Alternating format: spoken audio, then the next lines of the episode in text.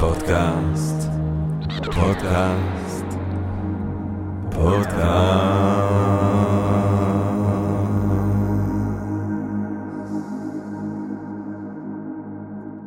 טוב, גבירותיי ורבותיי, ברוכות וברוכים הבאים לפודקאסט של Think and Ring Ding Front. לא יצא לי, לא יצא לי טוב. לא, נשיר, לא נורא, מה, אפשר לטעות לפעמים, קורה. הפודקאסט של Think and Ring Different. אה. ולשתות.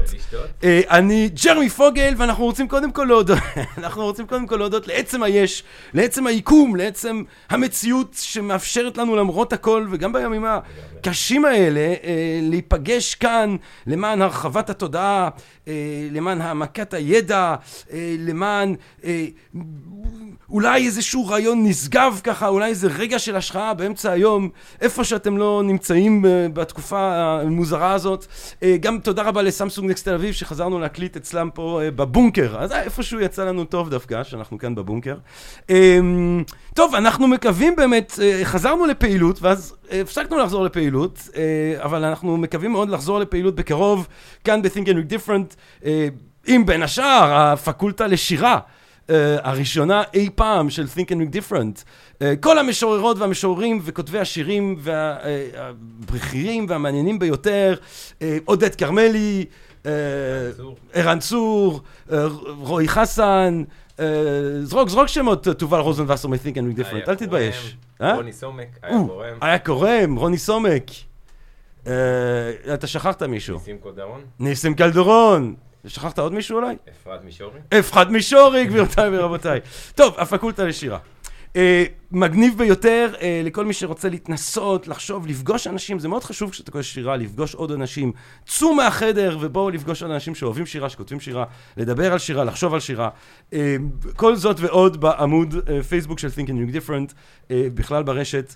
גבירותיי ורבותיי, תראו, אני, אני, אני יודע, טוב, איפשהו אני, אנחנו, זה קצת מוזר, כי אסון בא אחרי אסון, והדברים זזים נורא מהר, אבל פה יש סדר מסוים של הדברים ב, בפודקאסט, ואני מתייחס בתוך העולם הפנימי של הפודקאסט, אז בואו נהיה רגע בתוך הדרמה הגדולה של העולם הפנימי של הפודקאסט, אה, שהיא שלאחר, אני חושב, 103 פחקים, תובל רוזנבסר מ-Think and Ring Different כאן, הוא יתקן אותי אם צריך, אה, הוא איבדתי קצת את, ה, את הרוגע, את הרוח הטובה. אה, התעצבנתי, קורה, לא קורה לי הרבה, כן, כמו שאומר, אבל קורה. בפרק עם חברנו דוקטור רועי יוזביץ', כשחלקכם אולי שמעו, גם קיבלתי כל מיני תגובות והוראות והודעות, חלקם בעד, חלקם נגד, אבל באמת הייתה תחושה שמשהו שונה מבדרך כלל קרה, אז חשבתי שאני רוצה קודם כל להתייחס לזה. אז קודם כל, באמת, חבל. חבל לאבד קור רוח. אנחנו בסך הכל באמת נפגשים כאן בתוך הוקרה ליקום והוקרה לנס התודעתי שמאפשר לנו ללמוד ולהרחיב את התודעה. כל אלה הם דברים שאני מעריך מאוד, אני שמח מאוד, אה, ואני חושב שזאת הרוח שלנו כאן בפודקאסט. אה, לא צריך לאבד קור רוח, אה, ברור לנו בטח בימים האלה, עדיף לא לריב, עדיף לנהל את הדיונים בצורה עניינית, עמוקה. אני גם, לא יוצא לי הרבה לשמוע את הפודקאסטים שוב, אבל אמרתי אימא שלך, בדרך כלל אני אומר אימא שלי. אמנם איזשהו טיעון הזוי לגבי השמאל האמריקאי שלא קיבלתי, אבל בדרך כלל אני אומר באימא שלי. אה, אבל אה, דוקטור רועי יוזביץ', אני גם חושב, הוא, ילד גדול, הוא איש גדול, הוא איש מבריק, אה, ואני לא חושב שיש בעיה. אני, אני גם, אם זה פגע ברגישות של, של אחד מהקהל הקדוש, אז כמובן שאני קודם כל מתנצל לרועי ולכם. אבל מבחינת התוכן, חשוב לי לומר, אני עומד מאחורי כל מילה. כל מילה אני עומד מאחורי מה שאמרתי כאן, מה שאמרתי שם, וההתנגדות שלי לדברים שעלו שם, אה, וזה חשוב לי להבהיר למה. חשוב לי להבהיר למה אני מסכים עם עצמי לחלוטין, אה, בנוגע אה, לעמדה שלי באותו פודקאסט, גם אם הטון אולי היה יכול להיות אחרת, אה, וזה, וזה, וזה נושא שהוא כל כך חשוב, שאמרתי לתובל, אני רוצה וחייב אה, להתייחס לדבר הזה בתחילת הפרק שיבוא אחרי הפרק ההוא. קודם כל, דבר אחד, אה, חלק מהתגובות, ש, ש, ש, ואנחנו כל כך שמחים לקרוא את התגובות של אנשים, חלק מהתגובות תהו לגבי הרצון שלנו, או חוסר הרצון שלנו להתמודד לכאורה עם דעות שהן לא פוליטיקלי קורקט. אז קודם כל אני רוצה שיהיה ברור, ברור, ברור. אף אחד לא אומר לאף אחד כאן אף פעם מה להגיד. אין לנו פה שום... אה, אה, אה, רשות גבוהה שמצנזרת, בטח שלא תובל אה, אה, מ-Think and Read Different, בטח שלא אני. אפשר לדבר פה על הכל, זה רובד חופשי, זה במה חופשית. אה, הדבר היחידי שמנסה בעצם לכוון אותנו זה סקחנות והניסיון האמיתי לגלות את האמת. אם מחר יבוא אחד שיגלה שאימא שלי בגדה עם הבן של היטלר והוא הסבא שלי, אה, זה סבבה לגמרי, אה, אנחנו יכולים לדבר על זה, אנחנו יכולים לחקור על זה. אה, אם מישהו יבוא ויגלה שגנטית יהודי בלגיה יש להם אחוזים יותר גבוהים של נקרופיליה, אז זה מרתק, בואו נדבר על זה, בואו נחשוב על זה, בואו נחשוב על התוצאות של זה. אין לי שום דבר עם PC, אפשר להגיד את כל המילים הרעות, הטובות, מה שתגידו, הכל טוב, הכל טוב. ואני לא חושב שהבעיה כאן הייתה PC או לא PC. הבעיה היא אה, בעיניי שאנחנו, אה, אם אנחנו אה, מעבר לטוב ולרוע, כמו שאומר ניטשה, מעבר לפוליטיקל קורקטנס, to live beyond the law, כמו שאומר דילן, you gotta be honest. כדי לחיות מעבר לחוק צריך להיות כנה. ומה שחשוב לי כאן זה כנות ואמת, וכשאנחנו מדברים על מדע, שנכבד את המדע ונדייק. והיו שלוש נקודות שאני רוצה לומר, שבהם אני מרגשתי שקורה אי דיוק, ולא סתם אי דיוק, ואני מניח שהיו פה עוד, והיו כל מיני, זה שמישהו דוקטור, גם אני דוקטור, וזה, זה שמישהו דוקטור, זה לא אומר בהכרח שהוא תמיד צודק, ואפשר להתווכח עם דוקטורים, אה, זה כן סוג של סמכות מסוימת בתחומו, אמורה להיות, אבל אני מניח שעדיין היו פה ושם דיוקים בפרקים שלנו, עדיין. אה, פה יש אי דיוק שהוא יכול להיות מסוכן ושיכול להיות לא רגיש ויכול לפגוע חס וחס אה, בקהל הקדוש שלנו, ברגשות של אנשים שבסך הכל רוצים לבוא לשמוע, הם לא צריכים לשמוע דברים כאלה בעיניי, אז לכן שמתי, לכן התנגדתי לזה בצורה חריפה. מה עם שלושת הנקודות האלה? א', אם אנחנו רוצים לדייק, אז בוא נדייק. אם אנחנו, אה, אם אה, דוקטור אה, יוזביץ' רוצה להציג נתונים שהם שנויים במחלוקת, חלק מהעניין זה גם להציג אותם בגלל שהם שנויים במחלוקת, אז אולי אפשר, כמו שהצעתי כמה פעמים, לדבר על תוצאות IQ, ואולי לא להשתמש במונח אינטליגנציה, בטח שלחלוטין שנוי במחלוקת אם IQ זה באמת משקף משהו שהיינו מזהים כאינטליגנציה אחידה בין כל בני אדם שאפשר להשוות אותה ולכמת אותה, כן?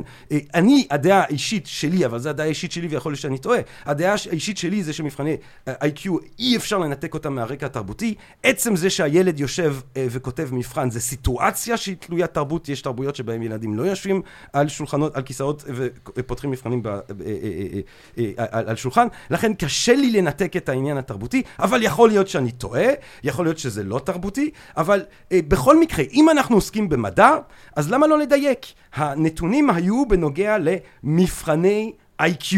אז אפשר להשתמש במונח המדויק שהוא מבחן IQ אה, ו-IQ אה, ולא צריך להשתמש אה, באינטליגנציה סתם כדי לרברב בפוגענות אבל סבבה אתם יודעים מה אז אמרנו שכשאנחנו אומרים אינטליגנציה, אנחנו בעצם מדברים על מבחני IQ, שכל אחד יחשוב אם המשוואה הזאת מספקת אותו כן או לא. הנקודה השנייה היא נקודה הרבה הרבה הרבה הרבה יותר מורכבת, הרבה יותר קשה, ושוב חשוב לי לומר שאני לא, אני לא, לא חושב שיש פה כוונות רעות, חס וחס, או, או שאני לא יודע, אבל, אבל יש פה טעות שהיא טעות נפוצה, ולכן חשוב לי לדבר עליה. ההבניה שחזרה, שעלתה וחזרה בפרק, אה, שמא יש איזושהי קבוצה של אחידות גנטית של במחאות שחורים, שאפשר אחר כך לבוא ולטעון שתוצאות של, שוב במחאות השחורים, אה, אה, אם מתגלות כנמוכות יותר, זה בגלל שיש להם איזשהו סוג של אחידות גנטית, ועל כן בעצם יש פה הסבר גנטי, היא לא נכונה ולא מדויקת מדעית, נקודה. כמו שאמרתי, ויושב איתנו כאן דוקטור דני זאבי, שאיתו אנחנו עושים את הפרק היום, אה, כמו שלמדנו בפרק של דני זאבי, הקבוצות אה, אה, של האנשים שאנחנו מזהים כשחורים, הם בעצם קבוצות גנטיות מאוד מאוד מאוד מאוד מאוד מאוד מאוד מגוונות. זאת אומרת, מבחינת גנטית יש גיוון מאוד מאוד גדול. על כן נשאלת השאלה, למה מלכתחילה אנחנו מבנים, או למה מלכתחילה להבנות את הקבוצה הזאת כאיזשהי סוג של אחידות גנטית? כן, אם אנחנו יודעים מדעית שאתיופים אה, למשל אה, דומים יותר אה, גנטית למצרים מאשר לסנגלים או לדרום אפריקאים, למה מלכתחילה אתה מבנה את כל הקבוצה הזאת כאחידה, כיחידה גנטית? ההבניה הזאת, גבירותיי ורבותיי, היא יושבת על קטגוריות מיושנות, על קטגוריות גז, גזעיות וגזעניות אה, של ה... אה, אה, שהן התחלה של מה שנקרא הגזענות המודרנית המדעית, טעויות נוראיות שעושים אנתרופולוגים במאה ה-18, שלא היה להם שמץ של מושג במדע העדכני, שטעו לחלוטין ובעצם הלבישו על דעותיהם הקדומות רעיונות פסאודו-מדעיים שהסתברו בינתיים כמוטעים לחלוטין. אין כזה דבר אחידות גנטית בין בין עמי אפריקה, אה, להתייחס אליהם כאל קבוצה שיש בה איזשהי סוג של אחידות גנטית, זה ללכת נגד המדע. עצם ההבניה הזאת היא גזענית. עצם, הרי אין, אין גזע, נכון? אין גזע. יש אה, קבוצות אתניות, יש כל מיני קבוצות אתניות. הקטגוריה הזאת של גזע, זאת אומרת, כשאני אומר אני נגד גזענות, אני לא רק נגד הרעיון שיש, אה, אה, אה, ש, ש, ש, שהסינים שונים מהלבנים בצורה מהותית או, שיפוטית כלשהי. אני נגד עצם ההבניה בקטגוריה של גזע, כי עצם הקטגוריה הזאת היא הבניה מוטעית לחלוטין מבחינה מדעית. אין כזה דבר גזע, אין איזשהו רגע שאתה עובר מהגזע, ה, לא יודע איזה גזע אנחנו במזרח התיכון אמורים להיות, אבל אין איזשהו רגע שאומרים סליחה, אתה עברת את הגזע של המזרח התיכון, עכשיו אתה בגזע השחור, ועכשיו בום אתה בגזע... הדברים הם הרבה יותר מורכבים, יש מגוון רחב מאוד של קבוצות אתניות, אה, ולכן עצם ההבניה שחזרה כל הזמן בשיח עם אה, דוקטור רועי יוזביץ', שמא יש איזשהו עניין גזעי, השאלה הגזעית כמו שהוא חושב, זה לא מדע, זה ההפך של מדע. והבעיה שלי זה שאם מציגים את זה כמדע, זה עלול לתת גושפנקה מדעית לרעיונות שהם רעיונות נוראים, שאני משוכנע שגם אה, דוקטור יוזביץ', ואני בטוח שגם החברים שלנו בקהל הקדוש של Think and Different, מבינים עד כמה שהרעיונות האלה הם רעיונות שהם מסוכנים, הם רעיונות שהם גם מבחינה מוסרית הם מגעילים, הם רעיונות שאף אחד מאיתנו לא רוצה לקבל אותם. וזה מוביל אותי אה, בעצם לנקודה השלישית. אה, ודוקטור יוזביץ' דיבר רבות נגד מדעי הרוח, בעיניי זה דבר, תמיד אני אוהב, אני אוהב אנשים עם דעות, אז טוב, טוב ש, שיש לאנשים דעות, אבל אני חושב שאחד מהדברים המעניינים שמדעי הרוח מאפשרים לנו לעשות, זה להבין עד כמה אנחנו בעצמנו מובנים בתוך תרבות מסוימת, בתוך איזשהי סוג של תרבות ספציפית. אה, אה, ו, ו, ו, ורמזתי לזה, ואולי אני אהפוך את הרמז למפורש, רועי דיבר על זה שהוא מלמד את, ה, את הרמב"ם בסוף, בסוף הפרק, ואני דיברתי על פרק נ"א של מורה נבוכים, פרק אה, נ"א בספר שלוש. זה התחלה בעצם של uh, משל הארמון המפורסם, שבו בסוף מישהו מגיע להיכל הפנימי של הארמון אל מול האל, זו מטאפורה מאוד יפה, אבל על הדרך יש דברים הרבה פחות יפים, כשהוא מדבר על אלה שהם בכלל מחוץ לעיר. כן? אלה שבכלל מחוץ למדינה, זאת אומרת, אלה שהם בכלל, תעזוב שהם בארמון או בהיכל הפנימי, הם בכלל מחוץ למשחק, הוא מדבר על אה, הטורקים בצפון אה, והסודנים המשוטטים אה, בדרום, על סודן בערבית המקורית, על סודן לפעמים זה מתורגם שחורים, לפעמים זה מתורגם סודנים, אני לא צריך להסביר לכם שלפעמים זה מתורגם בתרגומים עתיקים יותר במילים שהם מילים שהם מילים פוגעניות היום, וכותב הרמב"ם והשחורים המשוטטים בדרום והדומים להם מאשר איתנו באקלימים האלה, כן? זו תפיסה ימי ביניימית שאנשים באקלימים שונים הם שונים מאוד. על כל פנים, ודין אלו כדין בעלי חיים שאינם מדברים, ואינם אצלי במדרגת בני אדם. אה? כאילו שלא מספיק, ומדרגתם בנמצאות למטה ממדרגת האדם, למעלה אבל ממדרגת הקוף, אחר שהגיע להם תמונת האדם ותיארו והכרתו יותר מהכרת הקוף.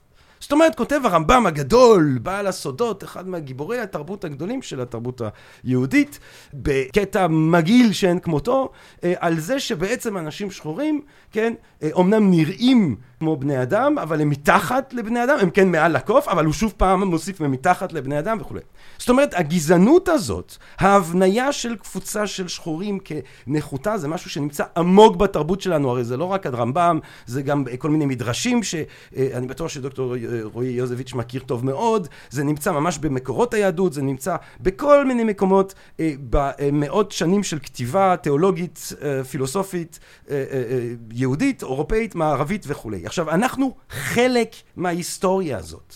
אנחנו כולנו חלק מההיסטוריה הזאת. ההיסטוריה הזאת לא הסתיימה עם המוות של הרמב"ם, היא לא הסתיימה אה, אה, עם, עם המודרנה והיא לא הסתיימה עם האינטרנט. אנחנו חלק מההיסטוריה הזאת. כל מי שחושב על העולם אה, מבתוך, כל מי שגדל ופגש את המציאות מבתוך ההבניה התרבותית שבה הוא נמצא, וזה מה שמדעי הרוח מגלים לנו, שבעצם אה, זה לא מובן מאליו, זה לא דברים שהם obvious, זה פשוט התרבות שלנו שמכוונת אותנו ומבנה אותנו לכיוונים מסוימים. ובגלל שאנחנו חלק מההיסטוריה הזאת, אנחנו צריכים להפעיל פה חשיבה ביקורתית, ולחשוף בתוך החשיבה של עצמנו את הדברים שהם אה, ענייניים, והדברים שהם בעצם דעות קדומות מאוד מאוד מאוד, שהיו כבר קיימות בזמן של רמב"ם, וכבר היו קיימות הרבה לפני הרמב"ם אה, גם. כן? אה, ואז, מה הסכנה? הסכנה היא שבגלל שלכולנו יש דעות קדומות כאלה ואחרות, ואז אנחנו קולטים איזשהו מאמר אה, אה, מדעי, והמאמר המדעי אומר X, אנחנו מקבלים את ה-X, אבל על בסיס ה-X בונים תמונה אחרת לחלוטין, שהיא כבר לא על בסיס הנתונים המדעיים הספציפיים הפרטיקולריים, אלא תמונה שכבר בעצם היא תמונה הרבה יותר רחבה, הרבה יותר מקיפה, שהיא בעצם תמונה שהכנסנו בה והחדרנו בה את הדעות הקדומות שלנו, כן? אה, אנחנו מושיבים את הנתונים על הדעות הקדומות במקום ליצור דעות מפוקחות על בסיס הנתונים. אה, הדבר הזה יכול לקרות לאנשים הכי חכמים. אה, אה, זה, זה, זה, אני בטוח שזה קורה גם לי. אני בטוח שזה קורה לכל אחד מאיתנו. זה פש, אני פשוט, אני לא אומר את זה באיזושהי התנסות או באיזושהי שיפוטיות, זה פשוט מאבק מתמיד של חיי חקירה, להשתחרר מההבניות האלה כדי באמת לנסות לחשוב על הדברים בצורה יותר פיקחית, יותר מוארת. חיי חקירה, גבירותיי ורבותיי. החיים ללא חקירה לא כדאי להם לחיותם, אומר סוקרטס, ואולי בכל זאת חיי החקירה לפחות יכולים לחשוף לנו דברים שאנחנו לוקחים כמובנים מאליהם, שמסתברים שהם לא מובנים מאליהם, והרבה פעמים הם יושבים על דעות שאנחנו באופן מודע מתנגדים אליהם, למרות שבאופן לא מודע הם חלק מתפיסת העולם שלנו. אז אולי בכל זאת אה, קצת מדעי הרוח זה לא מזיק. על כל פנים, לא רציתי, אה, זה מה שאני רציתי להגיד, אני אשמח, אגב, מישהו לא מסכים, מישהו לא מקבל את הדברים שלי, מישהו מתנגד לדברים שלי, תכתבו לי, בואו נדבר על זה, אפילו תבואו ונדבר על זה. אני הכי בעד דיבור, אני הכי בעד שיח חופשי, זאת הדעה שלי אבל, ואני עומד מאחוריה. בינתיים, עד שמישהו ישכנע אותי. עכשיו, אחרת. אה, לא רציתי להשאיר את הדבר הזה אה, ככה, וגם אה, כחלק מהפולמוס סביב הפרק הזה שהיה לנו, כתב לנו חברנו היקר, דוקטור דני זאבי, הערות.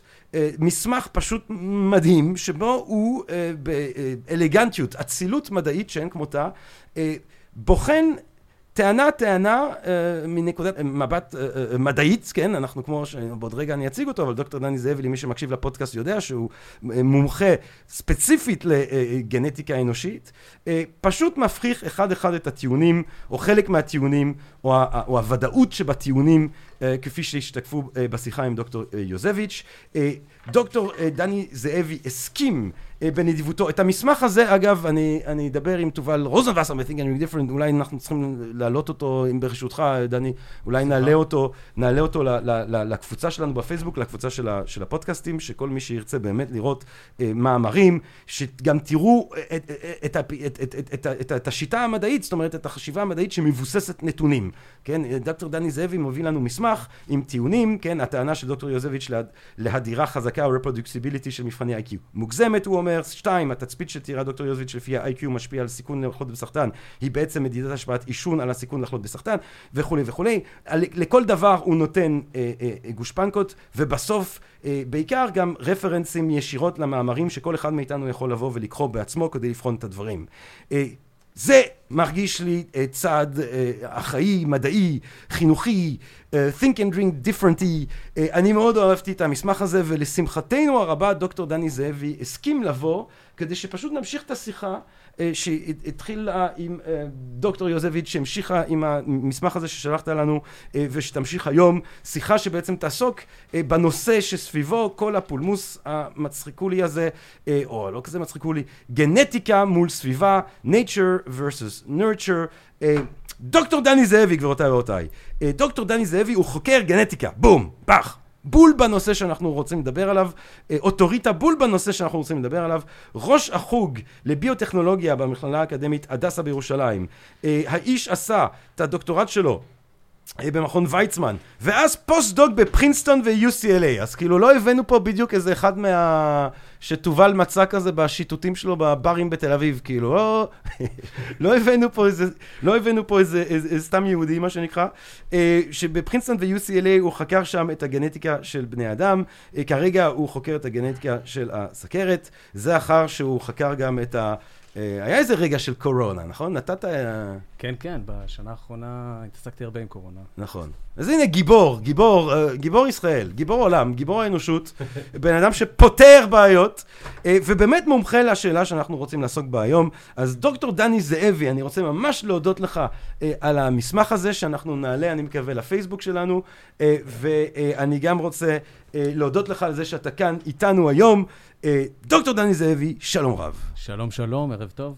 טוב. הפעם אני באמת הגזמתי עם הקשקשת שלי, אז עוד יותר מבדרך כלל, בוא נתקוף ישר בווריד הצוואר, ובוא אני אשאל אותך, אה, קודם כל, אה, אני קודם כל אציין שהפעם אני, אה, בדרך כלל וידאת חבר זה היה שאלה נגיד מה זה גן, אבל השאלה הזאת שאלנו בפרק א', בעצם, היה לנו פרק א' עם דוקטור דני זאבי, מרוב שזה היה מרתק ומטורף ומהמם, עשינו פרק ב'.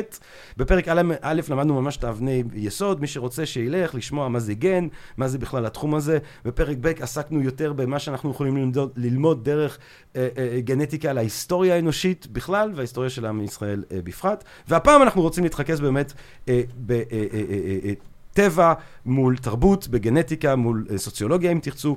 אה, אז אני אתחיל ואני אשאל אותך פשוט, דוקטור דני זאבי, איך מודדים בכלל, איך בכלל מודדים אם תופעה היא גנטית? טוב, אז אה, לפני בכלל עידן ה-DNA, לפני שהיינו מסוגלים לקרוא רצפים גנטיים בבני אדם ולבדוק פשוט, לקחת תכונה, לקחת הרבה אנשים עם התכונה הזאת ולבדוק אם יש משהו מיוחד ברצף הגנטי שלהם, אז עוד לפני היו לנו כלים אה, לבדוק את זה, וזה היה קודם כל אה, אה, מחקרי תאומים. זה הכלי הכי חזק וחשוב שהיה לנו הרבה מאוד שנים, וגם היום ממשיכים להשתמש בו. ואולי הגביע הקדוש של מחקרי התאומים, ה-Holy Grail, זה תאומים שהופרדו בלידתם. למה? כי תאומים הם בעצם אותו יצור גנטי. זה תינוק אחד שמתפצל בשלב של כמה ימים לשני תינוקות ברחם, ו, אה, אבל התוכנית הגנטית היא נקבעת כשהיינו תא אחד. הזרע של אבא פוגש את הביצית של אימא, כל אחד מביא חצי, ויש את התא הראשון, כבר שם יש את התוכנית הגנטית המלאה, מתחיל אה, להשתכפל, ואז אחרי כמה ימים, בום, מתפצל. שני תינוקות, אבל, אבל התוכנית הגנטית היא אותו דבר. אם הם הופרדו בלידתם, אז הם גדלו בעצם בסביבות שונות, תכף נדבר עד כמה שונות, אבל גדלו בסביבות שונות, ואז אתה יכול לבדוק. אם הם שומרים על איזושהי תכונה, כמו צבע עיניים, אתה יכול לדעת די בוודאות שזה אה, אה, גנטי ולא אה, אה, סביבתי, אוקיי? אבל אם הם אה, לא שומרים על תכונה מסוימת, אז אה, אה, אותו דבר, אז סביר שזה אה, לא גנטי. אז אה, זה מאוד מאוד נדיר, אבל זה קורה לפעמים. אז אני אספר לך סיפור. הסיפור הוא אה, על, אה, ש... על קולומביה. בשנת 1988 אה, נולדים אה, ממש אה, בהפרש של כמה ימים שני זוגות תאומים זהים. זוג אחד נולד בבוגוטה להורים מהמעמד הבינוני, עיר הבירה, ככה משכילים, אה, לא מאוד עשירים, אבל אה, אה, אה, מעמד ביניים. הזוג השני אה, של התאומים הזהים נולד בכפר קטן בצפון קולומביה, אה, באמת חור נידח, אה, ההורים גרים בבקתה בלי שירותים, באמצע הג'ונגל, והם נולדים שם אה, בהפרש פשוט של אה, כמה ימים. אחד מהתינוקות בצפון היה חולה, ושלחו אותו לטיפול בבית חולים בבוגוטה. מה שכנראה קרה בבית חולים זה שמישהו, בטעות, רוב הסיכויים, החליף את אחד מהתאומים הזהים שנולדו בצפון עם אחד התאומים שנולדו בבוגוטה. והוא חוזר הביתה בעצם התינוק הלא נכון, לא התינוק שטיפלו בו, והם אה, גדלים. ומאותו רגע הם בעצם בטוחים, כל, כל זוג בטוח שהוא אה, אה, חלק מזוג תאומים לא זהים. כי הם נולדו באותו יום, ידעו שהם היו תאומים, אבל כל אחד מהם חושב שהוא שייך לתאומים לא זהים, בעוד הם שייכים לתאומים זהים, רק שגדלים במקומות וואי, שונים. מדהים. אבל הסיפור על איך הם גילו שהם בעצם תאומים שהופרדו בלידתם הוא עוד יותר מטורף. אז uh, אנחנו ב-2013, uh, שתי נערות, הזוגות התאומים האלה הם בני 25 עכשיו, ושתי נערות צעירות, uh, בחורות צעירות, uh, הולכות, נכנסות לסופר והולכות לקצבייה. והן רואות את הקצב, uh, ואז אחת אומרת, אה, הוא uh, נראה בדיוק כמו, זה, זה חורכה, חורכה מהמשרד. היא עבדה באיזשהו משרד uh, הנדסה, אחד המהנדסים שם, פתאום היא רואה אותו עומד בקצבייה, חותך סטייקים. אומרת לו, מה, מה אתה עושה כאן? הוא מסתכל עליה, הוא לא מבין, החברה שלו אומרת, לא, זה וויליאם, הוא תמיד עובד פה. אה, הם ככה לא מבינים מה קורה, היא מראה להם תמונה של אה, חורכה, וויליאם מסתכל על זה, אומר, צוחק כזה, כן, זה באמת דומה, ובזה בערך זה נגמר. עכשיו, היא אה, אה, חוזרת ו- למשרד, ובמשך כמה חודשים זה ככה מציק לה וזה, אבל היא לא, לא עושה מזה עניין. ואז אחרי איזה חצי שנה היא ניגשת אה, לחורכה, והיא פותחת את דף פייסבוק של אותו וויליאם הקצב, ומראה לו. ואומרת לו, תקשיב, מי, מי זה? אז הוא מסתכל, הוא אומר לה, זה אני. אז הוא מסתכל, הוא רואה שזה לא הדף פייסבוק שלו, שזה לא תמונה, ש... בגדים שהוא מכיר, וואי, זה לא משהו שהוא הזוי, שלו. הזוי. הוא מתחיל אה, לדפדף בזה, זה נראה לו מוזר מאוד, הוא ממש מזהה את עצמו בתמונות, הוא מדפדף, מדפדף, מדפדף, ואז הוא מגיע לאיזושהי תמונה, ואז פשוט כופה לו אדם. כי בתמונה, הוא רואה ליד אה, הכפיל שלו הזה, פתאום את אח שלו. אח שלו? כן, הוא רואה בעצם את הכפיל של אח שלו. הרי יש לנו פה שני אה, זוגות של... וואי, כן, וואי, מטורף. עכשיו, תחשוב שאתה רואה מישהו שהוא בעצם הכפיל שלך, ופתאום אתה רואה שיש איתו בתמונה גם את הכפיל של אח שלך. וואי, ואז אתה קולט. ואז הם הבינו שמשהו פה מאוד מאוד מוזר קרה, הוא הולך הביתה, הוא מראה את זה לאח שלו בבית וזה, והם די מהר הם מבינים uh, מה בעצם קרה, ותוך כמה זמן מארגנים איזושהי ככה פגישה בין כל וואו, הארבעה, וואי. ואז מתבררים הפרטים. אז מתברר שהם בעצם, יש להם, uh, נולדו כמעט באותו יום, ושאחד מהתאומים מהצפון הגיע ל... ל- לבוגוטה לטיפול, כנראה החליפו, וככה הם גדלו במשך 25 שנה, ממש כמעט מלידתם ועד גיל 25, בלי לדעת שהם אה, זה. וזה, מבחינת גנטיקאים זה ניסוי מושלם. כן. כי, כי ממש אה, הפרדה, זה, כן. וגם יש הבדל מאוד גדול בין המשפחות, בין, ה, בין התנאים הסוציו-אקונומיים שכל כן. אה, אה, זוג גדל בהם. זאת אומרת, זה לכאורה משהו שמאפשר לנו לבודד את השאלה הגנטית מול הסביבה. במידה כי- מסוימת. במידה תכף- מסוימת. כן, תכף נדבר על עוד מחקרים כאלה כן. של אה, תאומים שהופרדו בלידתם, אבל זה מחקר, אה, אה, ומיד גם הם הסכימו להשתתף במחקר ובדקו את ה... בדקו כל מיני פרמטרים, גובה ומשקל, נגיד האלה שגדלו בעיר היו קצת יותר גבוהים, זה, אבל, אבל הדבר הכי מעניין זה שגם עשו להם מבחן IQ, כן. אוקיי? ומה לדעתך קרה במבחן IQ? אה, אולי כן, אולי כן היה משקל גנטי מסוים? אז הנה, אני אראה לך פה את התמונה, הבאתי את זה מהמאמר. אפשר לצרף את זה אחר כך לזה, אז אתה רואה ששני התאומים שגדלו בעיר, היה להם איי-קיו משמעותית יותר גבוה משני התאומים שגדלו בכפר, אוקיי? אה, ההבדל ביניהם יחסית קטן, בין שני התאומים שגדלו בעיר, במשפחה עמידה, אה, משכילים, אחד אה, מהנדס, אה, עובד בחברת הנדסה, השני אה, רואה חשבון, אוקיי? זה שלקחו מהכפר בעצם הפך להיות אה, רואה חשבון. Mm. והציוני ה-IQ שלהם הם גבוהים, ושני החבר'ה שבכפר שלמדו עד כיתה ה', ה-IQ שלהם נמוך, משמעותית משני החבר'ה Mm. שבעיר, אוקיי? או, ההבדל, אגב, בין כל זוג, בין כל אחד לשני, דומה. mm.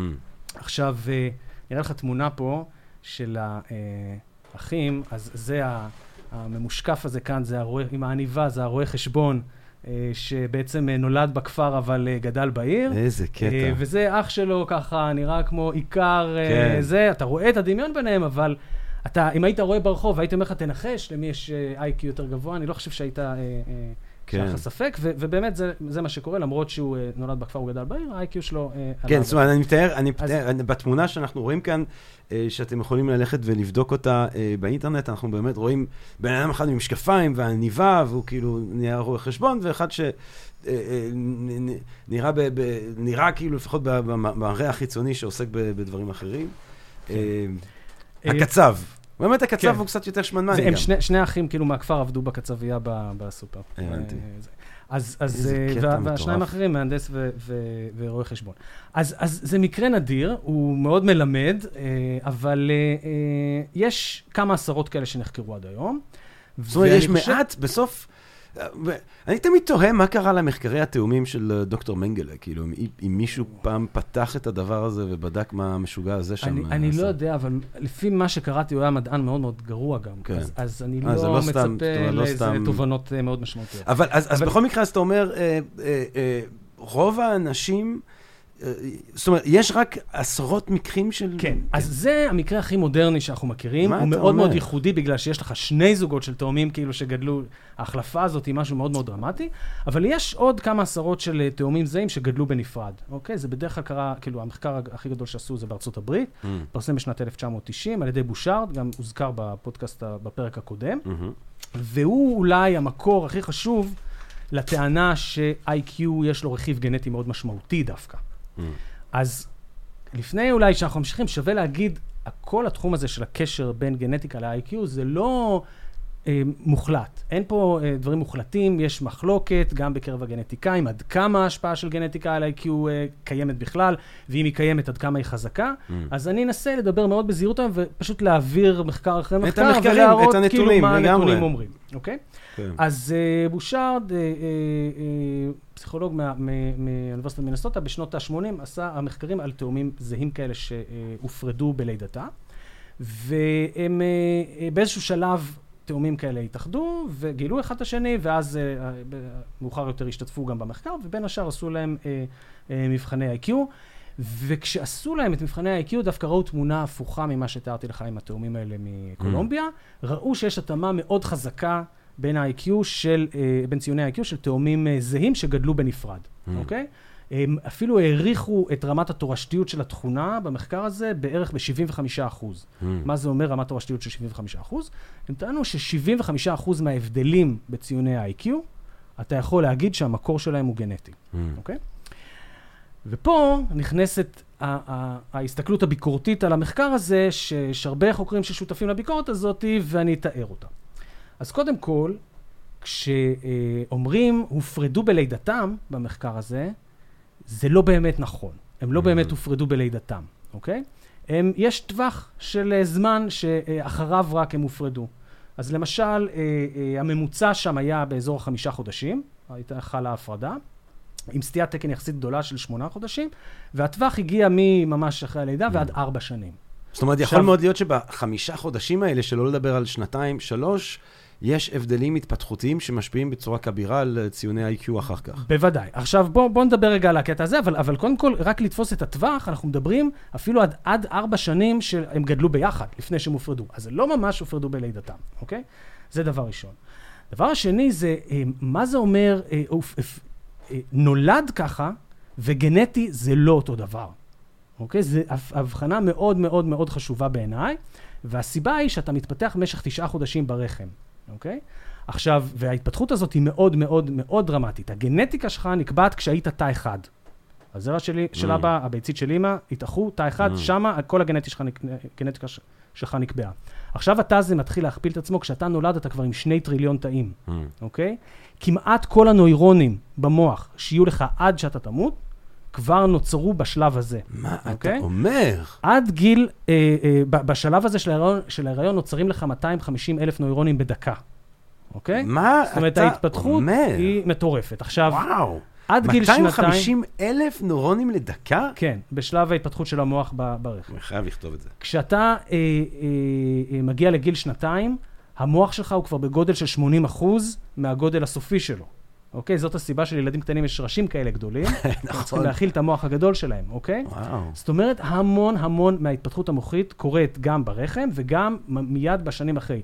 אם אנחנו חושבים על תינוקות שהם נולדים, זה מכונות שיודעות להפוך אה, חלב לקקי בערך, כן. ולנופף ככה בידיים וברגליים בצורה לא רצונית, ותוך אה, כמה חודשים הם כבר מחייכים, מגיבים לגירויים, הם מגיבים למילים מסוימות, מתקשרים עם הסביבה, אחר כך מתחילים לזחול בגיל... לא, זה learning machines שאין דברים כאלה. נכון. אבל, אבל רק אני רוצה להבין, הת- שני תאומים זהים שנולדים, שיוצאים, ברגע שהם יוצאים לעולם, הם כבר יכול להיות מאוד מאוד שונים בגלל הפוזיציה ברחם, חד- בגלל כמות התזונה. חד משמעית, כמו כן. למשל שטביעות האצבעות שלהם הן שונות, אוקיי? אה. יש דמיון בטביעות האצבעות שלהם, אבל בגלל הדרך התפתחות ברחם ובמה הם נוגעים ובמה זה, אז גם טביעות זאת האצבעות, אומרת, אתה יכול אין לקחת בעצם מכשיר, אפשרות לחלוטין לבודד את השאלה הגנטית, כי גם הפוזיציה שלך ברחם כבר היא סביבה. וההורמונים שזה, שוב כן.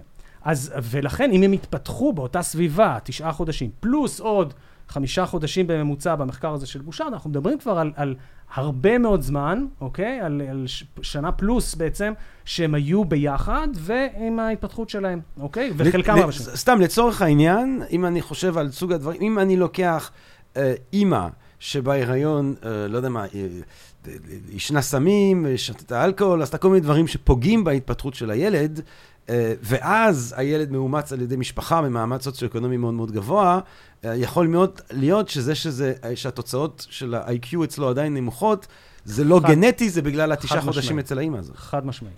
עכשיו, הם, הם לא רק שהם לא הופרדו בלידה, הם גם לא נפגשו ביום עריכת המחקר, אוקיי? Mm. רוב התאומים שם נפגשו הרבה לפני, ופשוט החוקרים שמעו כבר על האיחוד שלהם, שלפעמים היה הרבה לפני, והביאו אותם למחקר. יש שם תאומים שהיו, ב, ב, התאחדו מחדש 20 שנה לפני ש... אה, אה, זאת אומרת, 20 שנה אה, היו מאוחדים מחדש לפני שהשתתפו Mm. במחקר. אז זה לא באמת ניסוי מבוקר של. אז, אז כבר צריך לקחת ככה עם גרגר מלח את, ה, את, ה, את התוצאות האלה. אמ, עכשיו, זה, דו, זה ביקורת אחת. ביקורת השנייה, זה שלא ברור בכלל שהמשפחות שאימצו אותם, זאת אומרת, מדובר בדרך כלל בתינוקות שאחרי הלידה, בשלב כזה או אחר, החליטו למסור אותם לאימוץ, והסוכנויות אימוץ מסרו אותם לשתי משפחות שונות. Mm. אבל בכלל לא ברור שהמשפחות שאימצו אותם היו כל כך שונות אחת מהשנייה, אוקיי? Mm. מן הסתם אימצו אותם באותו אזור גיאוגרפי, אה, אותה עיר, אותו אה, אה, אזור, אז, אז יש הרבה מהם גדלו בעצם במשפחות במעמד סוציו-אקונומי דומה, שזה גם מגביר את הסיכוי שזה, אם אתה רוצה לעשות ניסוי כזה כמו שצריך, אתה צריך לשלוח אחד לג'ונגל בצפון קולומביה, ואת השני אה, לגדול בבית אה, עם השכלה גבוהה ועמיד במרכז בוגוטה. אה, הדבר השלישי זה שמחקרים כאלה, יש בהם איזשהו bias בזה שאתה מראש מי שמגיע זה כאלה שגילו אחד את השני, וזה בדרך כלל כאלה שהדמיון ביניהם הוא גדול. Mm. אז מראש אתה לא בטוח שאתה, אה, זו דוגמה מייצגת אה, של האוכלוסייה, ויש עוד המון בעיות מתודולוגיות נוספות שחבל כאילו להיכנס אליהן מסיבות אה, טכניות, כאילו מסיבות של זמן, אבל כאילו, הרבה בעיות טכניות זאת אומרת, אתה אומר, אם ביקורת. אנחנו מסתכלים על הנתונים, אם אנחנו מסתכלים על המחקרים הללו, ושוב, אנחנו נעלה אותם, אי אפשר לחלץ מהם איזושהי סוג של מסקנה גורפת בנוגע לקשר אז, עמוק אז, בין אז אה, ככה, גנים אם אתה רואה במחקר לתוצאות IQ. שאין, אה, שהתכונה לא משותפת בין התאומים, אתה יכול להניח די בוודאות שאין לה רקע גנטי. כן. אוקיי? אה, או שהוא מאוד אה, זניח, אחרת זה... אם למשל היית רואה שצבע העיניים הוא לא אותו דבר, אז היית יכול אה, להגיד ש... אבל זה שאתה רואה שמשהו אותו דבר, לאו דווקא אומר לך ש... שהרקע הוא גנטי. אבל עכשיו, אתה יודע, אני חייב לומר שאם התחלתי את השיחה איתך עם עוד איזושהי תחושה שאנחנו יכולים ללמוד המון על, על, על מחקרי תאומים האלה, עכשיו שאני, שאתה אומר לי שהתשעה חודשים האלה יכולים, זאת אומרת, ש, ש, שעצם ההתנהלות כבר ברחם יוצרת שני ישויות שמבחינה קוגניטיביות יכולות להיות שונות בצורה די משמעותית, אה, זה משנה לי קצת את התמונה כבר. אוקיי, אבל, אבל עדיין, בואו בוא נגיד, בואו בוא, בוא, בוא, בוא שההבדל הוא מינימלי ש- יחסית. כן, אבל, אבל יש לנו גם את ה, את ה... בסוף את המספר שהם הגיעו אליו, של 75% תורשתיות, כן. עם כל המגבלות כן, של כן, המחקר כן, וזה כן. שתיארנו עכשיו, ואנחנו לא, קשה לנו להגיד עד כמה המגבלות האלה באמת פגעו, אבל ברור שזה איזשהו רף עליון, יכול להיות שזה 10%, יכול להיות שזה 70%, כן, אבל, אבל אה, בואו בוא נמשיך ונסתכל על איזה או. עוד מחקרים כאילו זה. אז השלב הבא זה להסתכל על אה, תאומים זהים או לא זהים. זה יש הרבה יותר, למה? ומה, מה, איך אנחנו משתמשים בתאומים זהים ובתאומים לא זהים במחקרים כאלה? ההנחה היא כזאת, תאומים זהים, הם בעצם גדלים באותה סביבה אחד עם השני, הם ברחם ביחד, הם אחר כך אה, גדלים, הם הולכים לאותה כיתה, הם אוכלים פחות או יותר את אותו אוכל, מתייחסים אליהם דומה, הם גדלים ביחד. אז יש לנו את ההשפעה הגנטית, שהם אותו דבר גנטי, וגם סביבה שלהם היא דומה. זוג תאומים לא זהים, יש ביניהם דמיון של זהות גנטית של 50 אחוז רק, לא 100 אחוז, Hmm, אוקיי? הם כמו אחים לצורך העניין, Mm. מבחינה גנטית, אבל הם כן גדלים באותה סביבה. hmm. כן, הם אה, באותה כיתה, הם אוכלים אותו דבר פחות או יותר, מתייחסים אליהם, זה, דומים, אוקיי? מבחינת הסביבה. אז אתה אומר, ניטרלתי את האלמנט הסביבתי, לכאורה, ועכשיו, אם יש משהו שהוא יותר משותף לתאומים, תאומים זהים חולקים אותו יותר, יותר דומים אחד לשני בזה, לעומת התאומים הלא זהים, אז אני יודע שזה גנטי, וגם אפשר לעשות כימות של העניין הזה, אפשר לחשב את אה, אה, רמת התורשתיות. אז כשעושים מחקרים כאלה על ה-IQ, משווים את הקורלציה בציוני ה-IQ של תאומים זהים, לעומת עד כמה על הקורלציה בין שני תאומים לא זהים במבחני ה-IQ, רואים שתאומים זהים יש קורלציה קצת יותר גבוהה, Hmm, אבל עכשיו החישוב של התורשתיות מראה כבר רק 50 אחוז, hmm, אוקיי? אז בסוג המחקרים הזה ירדנו מ-75 אחוז ל-50 אחוז. hmm. אבל, גם פה יש הרבה ביקורת על המחקרים האלה, אוקיי? קודם כל, תאומים זה, אז, והביקורת העיקרית היא שבעצם תאומים זהים חולקים סביבה יותר מאשר Mm. תאומים לא זהים חולקים אותה סביבה, Mm. וזה מתחיל כבר ברחם. מסתבר שתאומים זהים, שני שליש בערך מהזוגות התאומים הזהים, חולקים גם את אותה שליה, Hmm, אוקיי? ושליש לא. תאומים לא זהים אף פעם לא חולקים את אותה שליה. אה, אז החומרים שמועברים מהאימא, במקרה של תאומים זהים ממש, הם מקבלים דרך אותה צנרת. שוב אותם תשעה חודשים, כאילו. אוקיי, אז זה כבר איזשהו אה, הבדל דרמטי בין תאומים זהים לתאומים לא זהים. אבל גם אחר כך, כשהם גדלים, מן הסתם, תאומים זהים הם הרבה יותר חברים, הרבה יותר קרובים אחד של השני, מתייחסים אליהם הרבה פעמים כמו ממש אל אותו בן אדם. זאת כל היחס אליהם הוא שונה, וההתפתחות שלהם, מן הסתם, הם גם מתקשרים ביניהם, וההתפתחות שלהם אה, אה, אחד עם השני היא הרבה יותר אה, בהלימה, היא הרבה יותר הולכת ביחד מאשר תאומים לא זהים, אוקיי? ואיך אנחנו יודעים שזה ממש מתבטא ברמת התורשתיות שאתה מחשב לתכונות מסוימות? כי הלכו ובדקו לא רק IQ וצבע עיניים וגו וכל מיני דברים כאלה, אלא הלכו ובדקו גם אה, דעות. דעות על כל מיני נושאים, ותכונות אופי, וכל מיני דברים כאלה. ואז רואים תוצאה נורא מפתיעה. ב-2005, חוקרים מאוניברסיטת נברסקה הלכו ובדקו אה, את הקורלציה בין דעות אה, של אה, תאומים זהים, כמה הם מתאימים אחד לשני, ותאומים לא זהים. הם ראו דבר מדהים, הם ראו מה, דעות פוליטיות? דעות... אז ככה, אה, דעות פוליטיות, אה, עד כמה אתה קפיטליסט, Mm. עד כמה אתה מאמין באסטרולוגיה. אוקיי, Mm. אז בוא תן לי ניחוש, מה רמת התורשתיות, כן? עד כמה, על פי השיטה הזאת של תאומים זהים ולא זהים, כן. אוקיי? מה רמת התורשתיות שמחושבת מזה על אמונה באסטרולוגיה, באסטרולוגיה? וואי. כמה מזה זה גנטי? וואי, אמונה באסטרולוגיה כדבר גנטי, אני... זה, זה, עצם הפרופוזיציה נראית לי זה, אבל אתה יודע, אנחנו היינו בין 50 ל-75, אבל אני הולך יותר נמוך. אני, אני חייב ללכת ל... I'm going for, אני מרגיש כזה, the price is right. אני הולך על 22. אוקיי, אז 40 אחוז בערך, מה אתה 39 אחוז ליתר דיוק. זה מה שיצא להם כשהם, שאל, כי הם ראו שתאומים זהים נוטים יותר שניהם או להאמין או לא להאמין, אבל אותו דבר, מאשר תאומים לא זהים. עכשיו, אתה עושה את זה לכל התכונות האלה שתיארתי לך, כל איזה מפלגה אתה אבל זה כל מצביע, כך. קשה, זה כל כך פסיכולוגי גם. יפה, אומרת- אז, אז רגע, אז רגע, אז עכשיו יכולות להיות לזה שתי פרשנויות. לא, כי סתם אני אומר, הבנה של עצמי, את עצמי, כשאני גוד... ואני לא יודע לדמיין, אני גדלתי עם שני אחים, אבל לא גדלתי עם אח תאום, ואני מניח שההבנה את עצמי, את עצמי, ויצירת הזהות שלי כתאום יכול להיות שונה דרמטית. זאת אומרת, יכול להיות שאנחנו מייצרים זהות... אה, אתה אומר זה תאומים אה, נפרדים, לא, האסטרולוגיה? לא, לא, לא, זה תאומים זהים. גדלים ביחד, לעומת זה תאומים לא זהים שגדלים ביחד. החוויה של לגדול עם מישהו שהוא בעצם מראה שלך באיזושהי צורה, אני מניח, מעודדת אתכם נכון, יחד מחקרי- ליצור עולם. נכון, אבל מחקרי התאומים הזהים מול הלא זהים בנושא של ה-IQ לא מתחשבים בעניין הזה. הם מניחים שכאילו הם חולקים סביבה באותו אופן. הבנתי. אז עכשיו הפרשנות הזאת של התוצאה המאוד מוזרה הזאת באסטרולוגיה, כאילו הם, הם בדקו ממש עשרות תכונות, כולם נעו עם תורשתיות של בין 20 ל-40 אחוז, מפלגה Mm. שאתה מצביע, אסטרולוגיה, זה כל הדברים האלה, ממוצע בערך 30 אחוז, אוקיי? של כל התכונות האלה, אה, מה רמת התורשתיות. עכשיו, יש לזה שתי פרשנויות אפשריות. או שבאמת אתה נולד עם נטייה גנטית להאמין באסטרולוגיה או לא, שחלק מה, מהגנטיקאים וחלק מהפסיכולוגים אה, חושבים ככה, אוקיי?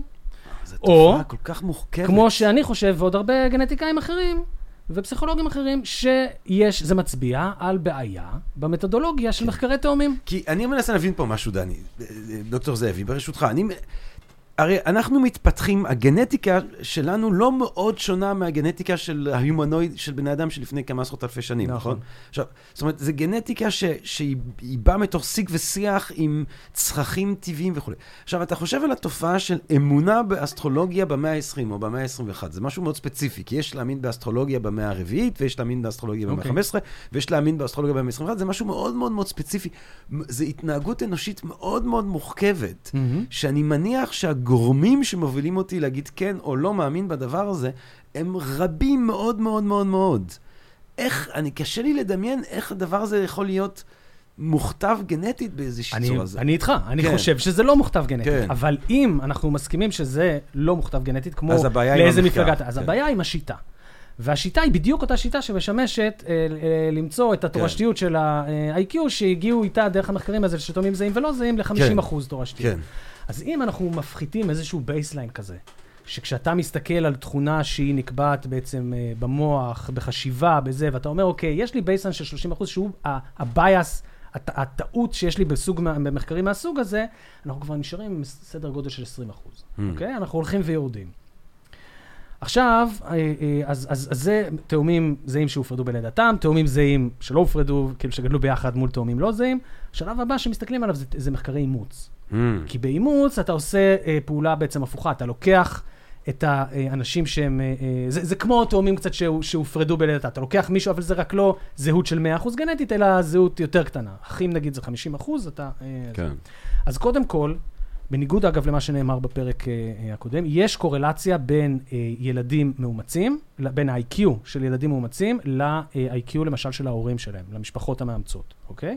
היא לא קורלציה אה, עצומה, זה קורלציה של בערך 0.25, אבל יש קורלציה כזאת, Mm. אוקיי? דבר ראשון. ואנחנו גם לא יודעים מתי בדיוק הילד הגיע לשם, באיזה גיל, כמה הוא הספיק להתפתח לפני, אבל יש קורלציה חד משמעית. כמה נקודות מעניינות ממחקרי אימוץ. אז למא- למאומצים יש איי-Q שהוא גבוה, יש, אה, יש אה, אה, מצבים בהם אה, יש לך מישהו שאומץ, ויש לו אח שמה שנקרא נשאר מאחור, שלא אימצו אותו. Mm. לילדים כאלה שאומצו, יש בממוצע אה, איי-Q גבוה בערך ב-12 נקודות, Mm. מהאחים שלהם שנשארו מאחור. Mm. אין לזה סיבה אחרת חוץ מהסביבה החדשה שאליה כן, הם אה, נכנסו, כן. אוקיי? אז, אה, אז יש להם ממו- אה, ממוצע IQ הרבה יותר גבוה. אה, הקורלציה בין אחים ביולוגיים שגדלו ביחד היא פי שתיים מהקורלציה של אחים ביולוגיים שגדלו לחוד. זאת אומרת, כשאתה מסתכל על אחים ביולוגיים שגדלו ביחד במשפחה רגילה, הקורלציה היא, היא די טובה, היא פי שתיים יותר גבוהה מאשר כשאתה מפריד אותם וכל אחד גדל במשפחה אחרת. Mm.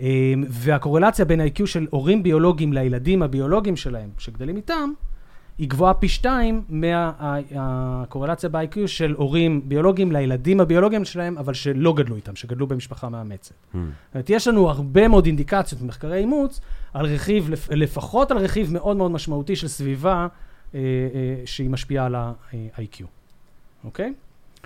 אה, יש בנושא הזה אולי בשנים האחרונות, אולי מתחיל להיות איזושהי, אנחנו מתחילים אולי ל- ל- לקבל איזושהי דרך אולי לחקור את זה בעתיד בצורה יותר מדויקת, וזה אם היינו יכולים אה, אה, לחקור ילדים שנולדו מתרומת ביצית, Mm. לעומת אה, אה, ילדים אה, אה, ביולוגיים Mm.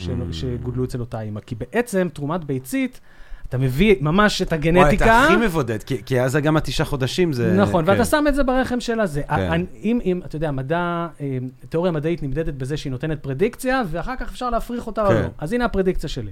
או. כשיום אחד יעשו, אה, אה, ואני קורא לפסיכולוגים שבקהל וזה, לעשות מחקרים מהסוג הזה, קחו ילדים שנולדו מתרומת ביצית, תבדקו את הקורלציה של ה-IQ שלהם לקורלציה של האימא המאמצת שלהם בעצם, שהיא מאמצת אותם משלב הביצית כבר, משלב Mm. הגידול ברחם כולל. אני מעריך שהקורלציה תהיה מאוד גבוהה, כמעט כמו אה, קורלציה בין ילדים אה, ביולוגיים שלה. של... כן. מרתק, אוקיי. מרתק, מרתק, מרתק. והמחקרים האלה לא קורים כי בעצם הטכנולוגיה הזאת היא יחסית חדשה. כן, זה משהו כן. ש... מספרים קטנים פשוט, וזה, כן. אבל, אבל אה, אה, יכול להיות שיום אחד זה יקרה. אז, אז אה, אה, זה, זה אה, כל הנושא של קרבה משפחתית, איך מנסים לנטרל. עכשיו, אנחנו כבר בעידן ה-DNA, ואנחנו יודעים לקרוא DNA של אנשים. ואפשר, אם איי-Q הוא גנטי, אז הוא כתוב איפשהו בגנום. יש איזה שהן מוטציות, איזה שהן וריאציות גנטיות, שאם יש לך אותן, ה-IQ שלך יותר גבוה, כן. ואם אין לך אותן, ה-IQ שלך יותר נמוך. כן. אולי יש וריאציות שמורידות לך את ה-IQ, אוקיי? ואני מחפש, ת- תזכיר לי כמה גנים, בין, בין כמה גנים אני צריך לחפש כדי... יש לך 20 אלף גנים, ויש כן. לך אבל שלושה מיליארד אותיות בגנום, שכל אחת מהן יכולה להשפיע על בדיוק. איזושהי... אה, אה, זאת אומרת, זה לחפש ממש... כן, אז. אז עכשיו, כן. בוא רגע נלך צעד אחורה, ואני אגיד לך איפה איי-Q הוא בוודאות כן גנטי, או. אוקיי? איפה הוא כן גנטי? כן. כשאנחנו מסתכלים על ההבדל למשל בין אה, אה, אנשים לבין חיות, אוקיי? אפילו הקוף הכי חכם, הוא לא חכם כנראה כמו אחד האנשים עם ה-IQ הכי נמוך, כן. אוקיי? וזה ברור שזה השפעה של התוכנית הגנטית שלנו, של ההתפתחות שלנו. כן. זאת אומרת, יש הבדלים גנטיים שאפשרו לבני האדם להיות חכמים יותר מהקופים האחרים, כן. אוקיי? אז, אה, ו- והמקום השני שאפשר לראות את זה בוודאות, זה במקרים למשל של פיגור שכלי. Mm. יש לך עודף של כרומוזום 21, תהיה לך תסמונת דאון, וה-IQ שלך יהיה מאוד נמוך. Mm. אוקיי? עכשיו, המקרים האלה של תקלות חמורות, זה בהמון תכונות אחרות, לא רק uh, ב-IQ, אתה רואה אפקט גנטי מאוד מאוד מאוד חזק. קח גובה, אז יש לך מוטציה אחת באיזשהו גן אחד שאנחנו מכירים אותו, ש-98% מהגמדים, יש להם את המוטציה הזאת. אז Mm. מוטציה אחת, זה, זה וריאציה גנטית שמורידה אותך בבת אחת אה, חמש סטיות תקן אה, מתחת לגובה הממוצע, Mm. אוקיי? ושם ברור שזאת השפעה גנטית מאוד מאוד חזקה. אז אותו דבר בפיגור, כשיש לך איזושהי מוטציה, יש גנים מסוימים, שבלעדיהם המוח פשוט לא מצליח להתפתח כמו שצריך. Hmm. אז ברור ששם יש השפעה גנטית, אבל זאת לא השאלה הבאמת מעניינת. השאלה המעניינת היא, האם בקרב האוכלוסייה הנורמלית, Hmm. שיש לה התפלגות של IQ, התפלגות נורמלית, התפלגות פעמון כזאתי, האם ההבדלים האלה בתוך הפעמון, האם ההבדלים ב-IQ בין האנשים שאין להם פיגור שכלי, האם הם נקבעים בגלל הבדלים גנטיים או בגלל הבדלי סביבה, אוקיי? אז יש לנו תחום שה-IQ בוודאות גנטי, כמו שאמרתי, ההבדל בינינו לבין חיות, ההבדל אה, בין אה, אה, אנשים עם פיגור לבלי פיגור, אבל השאלה האמיתית היא בתוך, בתוך הקבוצה של האנשים הנורמליים. אז מחקרי התאומים מראים לנו, ככל שאנחנו עושים עליהם ביקורת וככל שאנחנו מתקדמים במחקרים האלה, שהתורשתיות היא יותר ויותר נמוכה, אוקיי? Hmm. אבל כשמחפשים ב-DNA עצמו, זה הרי צריך להיות כתוב איפשהו, וניסו לחפש, ניסו לחפש במחקרי ענק. אז רק לפני שלוש שנים, פרסם המחקר הכי גדול שעשו אי פעם בתחום הזה, על 270 אלף איש, וואו. אוקיי? אה, שקראו את הגנום שלהם, Hmm. ויש את התוצאות IQ שלהם. וניסו למצוא, ניסו למצוא איפה יש, אה, זה Hmm. לא sample size קטן, אוקיי? זה sample size שגנטיקאי חולם עליו, 270 אלף איש, אוקיי? מצאו גורנישט, אוקיי? או וואלה. כמעט גורנישט. למה? כי זה כנראה שילוב של כמה דברים, זאת אומרת, גובה זה משהו שהוא יחסית פשוט, ואינטליגנציה, יש זה בזה מורכבות לא, שהיא... אז שניהם מורכבים, שניהם תכונות מורכבות. יש הרבה מאוד, נגיד, וריאנטים גנטיים שמשפיעים על גובה, אז גם זה Mm. קשה יחסית למצוא, אבל עדיין אתה מוצא באותה, כשאתה מסתכל על אותם סדרי גודל של, אה, אה, של אה, דגימות, אתה, של כמויות אנשים, אתה מוצא הרבה יותר וריאנטים שבאמת קשורים לגובה. אבל ב-IQ אתה מסתכל על רבע מיליון איש, Hmm. ואתה מוצא ממש, אתה מוצא וריאנטים גנטיים, אבל כל אחד יש לו איזו השפעה, כאילו מעלה את ה-IQ שלך לכאורה באיזה 0.1 אה, אה, Mm. נקודה IQ. שזה בגלל שיש לך כזאת כמות גדולה של אנשים, אתה יכול למצוא המון קשרים מובהקים, גם אם הם לא אמיתיים, אוקיי? Mm. אבל לא מוצאים כמעט כלום. כל מה שמצליחים למצוא ביחד מסביר איזה חמישה אחוז מההבדלים אה, בציוני ה-IQ. Hmm. אז תראה כבר לכמה ירדנו, אתה יכול להשתמש בעוד טכניקה, שהיא טכניקה שבה אתה לא מחפש וריאנטים גנטיים ספציפיים, אלא אתה מסתכל על הגנום כמכלול, ואתה דרך הדמיון, בגלל שכל האנושות דומה אחד לשני, בקצת אפילו, אתה מסתכל על הדמיון הזה, ואתה יכול להשליך טכניקה שלא ניכנס אליה, הומצאה לפני אה, משהו כמו עשר שנים, שאפשר אה, אה, אה, להעריך בעזרתה את רמת התורשתיות של, אה, של ה-IQ מתוך הגנומים, בלי לדעת ממש וריאנטים ספציפיים. כשעושים את זה יוצא 20 אחוז תורשתיות Mm. בערך. וגם על השיטה הזאת יש הרבה מחלוקות, וברור לכולם שהיא גבול עליון כזה, Hmm. אוקיי? אז אנחנו, כאילו, הכל, ככל שאנחנו הולכים ומתקדמים במחקרים ומבינים יותר טוב איך לעשות אותם, וככל שאנחנו נכנסים ממש לתוך ה-DNA, זה נראה שרמת התורשתיות של ה-IQ היא בעצם אה, אה, יותר ויותר אה, נמוכה, ככל שאנחנו מצליחים, אתה יודע, למדוד אותה ברמת, אה, ברמת דיוק יותר גבוהה. Hmm. אה, וכרגע לפחות, לדעתי ולדעת הרבה מאוד גנטיקאים אחרים, ושוב, אני אומר, זה במחלוקת, כן. אה, אנחנו בגבול עליון של 20 אחוז. זה לא יהיה יותר מזה, וכנראה זה אפילו פחות מזה. מעניין מאוד מאוד מאוד. אז, אז, אז עד עכשיו גנטיקה, אבל בואו נסתכל רגע על המבחן עצמו. זהו, מרחף בעצם מעל כל השיחה הזאת איזושהי סוג של אה, שאלה שהיא שאלה קריטית, שזה באמת הצד השני אולי של המשוואה כאן, שזה שאלת המבחן IQ אה, עצמו. אה, וכמו שאמרתי בפתיח שלי, הנטייה שלי לחשוב שאי אפשר, אי אפשר, זה, קשה לי לראות איך הדבר הזה הוא לא תרבותי. זאת אומרת, אפילו הרבה שנים לא עשיתי מבחן שכזה, אה, אבל אז אני לא זוכר מה קורה בו, אבל, אבל אפילו הסיטואציה של לבוא, ולשבת על שולחן ולמלא מבחן, היא סיטואציה תרבותית. היא לא איזושהי סיטואציה אה, עירומה מתרבות. יש תרבויות שבהן אתה באמת, אתה גודל באיזושהי תרבות שבטית, אתה אה, לומד בצורה אחרת לגמרי מאשר לשבת ב, ב, ב, ב, ב, ב, ב, ב, עם כיסא על שולחן ולמלא טפסים ומבחנים. אז, אז הסיטואציה היא תרבותית. אה, מסכים, אבל אפילו לא רק הסיטואציה, גם המבחן או, עצמו. אז בואו אוקיי? נדבר על המבחן עצמו. אז יפה, אז בגלל ששואלים אותי הרבה על הנושא הזה, כן. זה לא תחום המחקר העיקרי שלי, אבל כן. שואלים אותי הרבה על זה, אהה. קראתי הרבה מאמרים על זה, אבל דגדג לי, אני רציתי לעשות כן. מבחן ה-IQ בעצמי. כן. ארגנתי לעצמי מבחן אהה. אוקיי? וכדי לבדוק מה, מה בעצם שואלים שם. כן. אז אני אומר לך שכל מי שמהקהל הקדוש ילך ויעשה מבחן ה-IQ, יוכל לראות מיד שמעורבים במבחן הזה הרבה חלקים שברורה לגמרי ההשפעה התרבותית שלהם. כן. אוקיי? כמות ההשכלה שלך, הספרים שקראת, אפילו הדעות הפוליטיות שלך, אוקיי? אז, אז אני אתן לך דוגמאות אמיתיות כן. מהמבחן ה-IQ שעשו לי. למשל, שאלות על גיאוגרפיה. אה. באיזה ארץ נמצאת, נמצא מדבר סהרה? אוקיי? למדת גיאוגרפיה, לא למדת גיאוגרפיה? תרבותי. ממציאים. מי פיתח את תורת היחסות, כן. אוקיי? ידע כללי כזה. אה, שאלות מדעיות, באיזה טמפרטורה רותחים מים. אוקיי? כל מאזינים כזה חושבים, רגע, רגע, מה? כן. מה התשובות לשאלות? סהרה זה לא מדינה אחת. שאלות, לא? אה, שאלות, אה, כן, יכול להיות, הנה, אתה רואה, אנחנו לא יודעים, אנחנו כן. איי-קיו נמוך. שאלות מילוליות בחשבון. אוקיי? דברים כמו ג'רמי הקליט חמישה פודקאסטים, כל פרק יש שעה וחצי, כן. כמה שעות הוא הקליט, כן. אוקיי? אז ה- ה- ברור לגמרי שזה, אם נתקלת בשאלות כאלה בעבר, אם למדת את זה בבית ספר, ברור שאתה תדע לענות על זה יותר טוב, אם כן. תרגלת את זה מאשר אם לא תרגלת את זה, אוקיי? אז, אבל הדבר שהכי הפתיע אותי והדהים אותי, זה שיש גם שאלות ממש של מוסר ופוליטיקה, אוקיי? שאלה אמיתית שאלו אותי במבחן ה-IQ, וזה מבחן סטנדרטי, כן? זה פסיכולוגים, הם, הם, זה משהו קדוש כזה אצל הפסיכולוגים, יש להם, הם צריכים לחתום על זה, אסור להם, לח, אה, כשהם לוקחים את הספרים עם המבחנים, אסור להם לחלוק את זה עם, אה, וואלה. עם אה, אנשים אחרים. אתה אה. לא תמצא באינטרנט אה, ספר של, אה, כאילו מבחן IQ אה, אה. מלא וזה. אה, כן, זה, זה, עושים מזה אה, big deal. אז, אז הנה שאלה ששאלו אותי, למשל, למה צריך לשלם מיסים? Mm.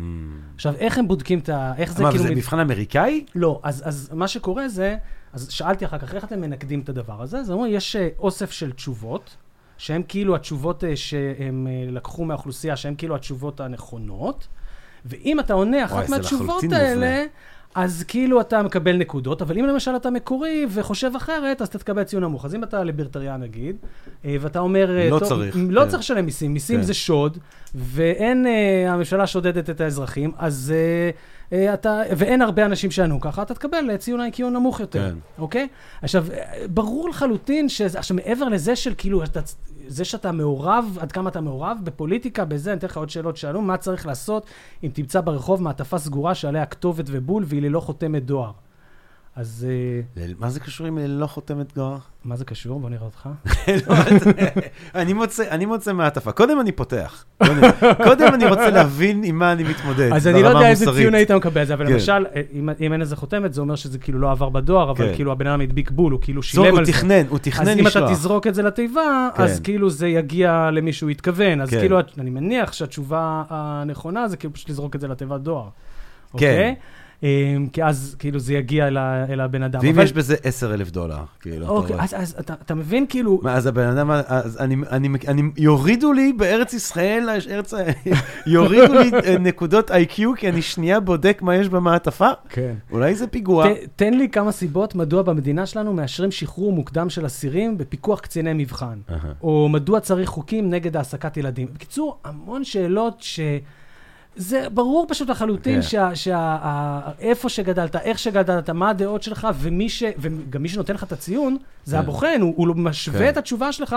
אני בטוח שבוחנים שונים, כאילו, י- ישוו את זה אחרת ויפרשו את זה אחרת, את התשובה שלך, וייתנו לך אני, אני לא ציון ידעתי שונה שיש בהתאם. איזשהו משהו שהוא לא... אה, עכשיו שאתה אומר את זה, אני בכלל באיזושהי השתאות, כי אני ממש לא חשבתי שיש איזשהו משהו שחורג מהמקסימום משאלות מתמטיות ואול- ו- ו- לגמרי. ושאלות אמריקאיות. לג- למה לשלם יש. מיסים עכשיו? כן, לגמרי יש. אה, טוב, אה, זה תרבות, אז אין לנו, אין אפילו פה, אין, אין, אין כל כך שאלה. זאת אומרת, כן. עכשיו, ברור יש שזה גם בוחן. שאלות מתמטיות, אבל גם השאלות המתמטיות, כמו שנת, בדוגמה שנתתי קודם, ברור שאם תרגלת, זה שאלות, בדיוק. ש, זה לא שאתה, אה, שני אנשים רואים אותם פעם ראשונה, כל אחד כן. התנסה קצת בשאלות כאלה, אם אתה עושה את המבחן ה-IQ מעבר לכיתה אה, א'-ב'. טוב, מן הסתם, דני, uh, you fucking aced it, כאילו, אה? כמה, כמה יצא לך? יצא בסדר. כמה יצא? 137. מה- הוא ספצימנט, תראה, אני, עכשיו אתה מוריד לי מכל הקטע התורשתי, אבל לפני השיחה הזאת הייתי מבקש ממך תחומת זרע. לא בשבילי אישית, אני לא יודע, אני כרגע עדיין לא, לא, לא, לא מסוגל לזה, אבל אני, אתה יודע, גם, גם, גם חכם, גם יפה, גם טייס, גם, אתה חתיכת ספצימן אנושי. אבל אנחנו מגלים שזה בעצם לא, לא בהכרח אה, תורשתי. תודה לה- להורים שלי. אז בדיוק, תודה לבית אה, שחינך אותך ככה. כן. אגב, אני יודע במקרה שלי גם להגיד במידה מסוימת, אה, אתה מכיר את עצמך גנטית? מה, אז- לא, אבל לא רק בקטע הגנטי, אני יכול להגיד לך תרבותית, מה חלק ממה שדחף אותי ב, ב, ב, ל, ללמוד הרבה, לקרוא הרבה ו, ולהפוך למדען, זה שכשאני ילד שלישי.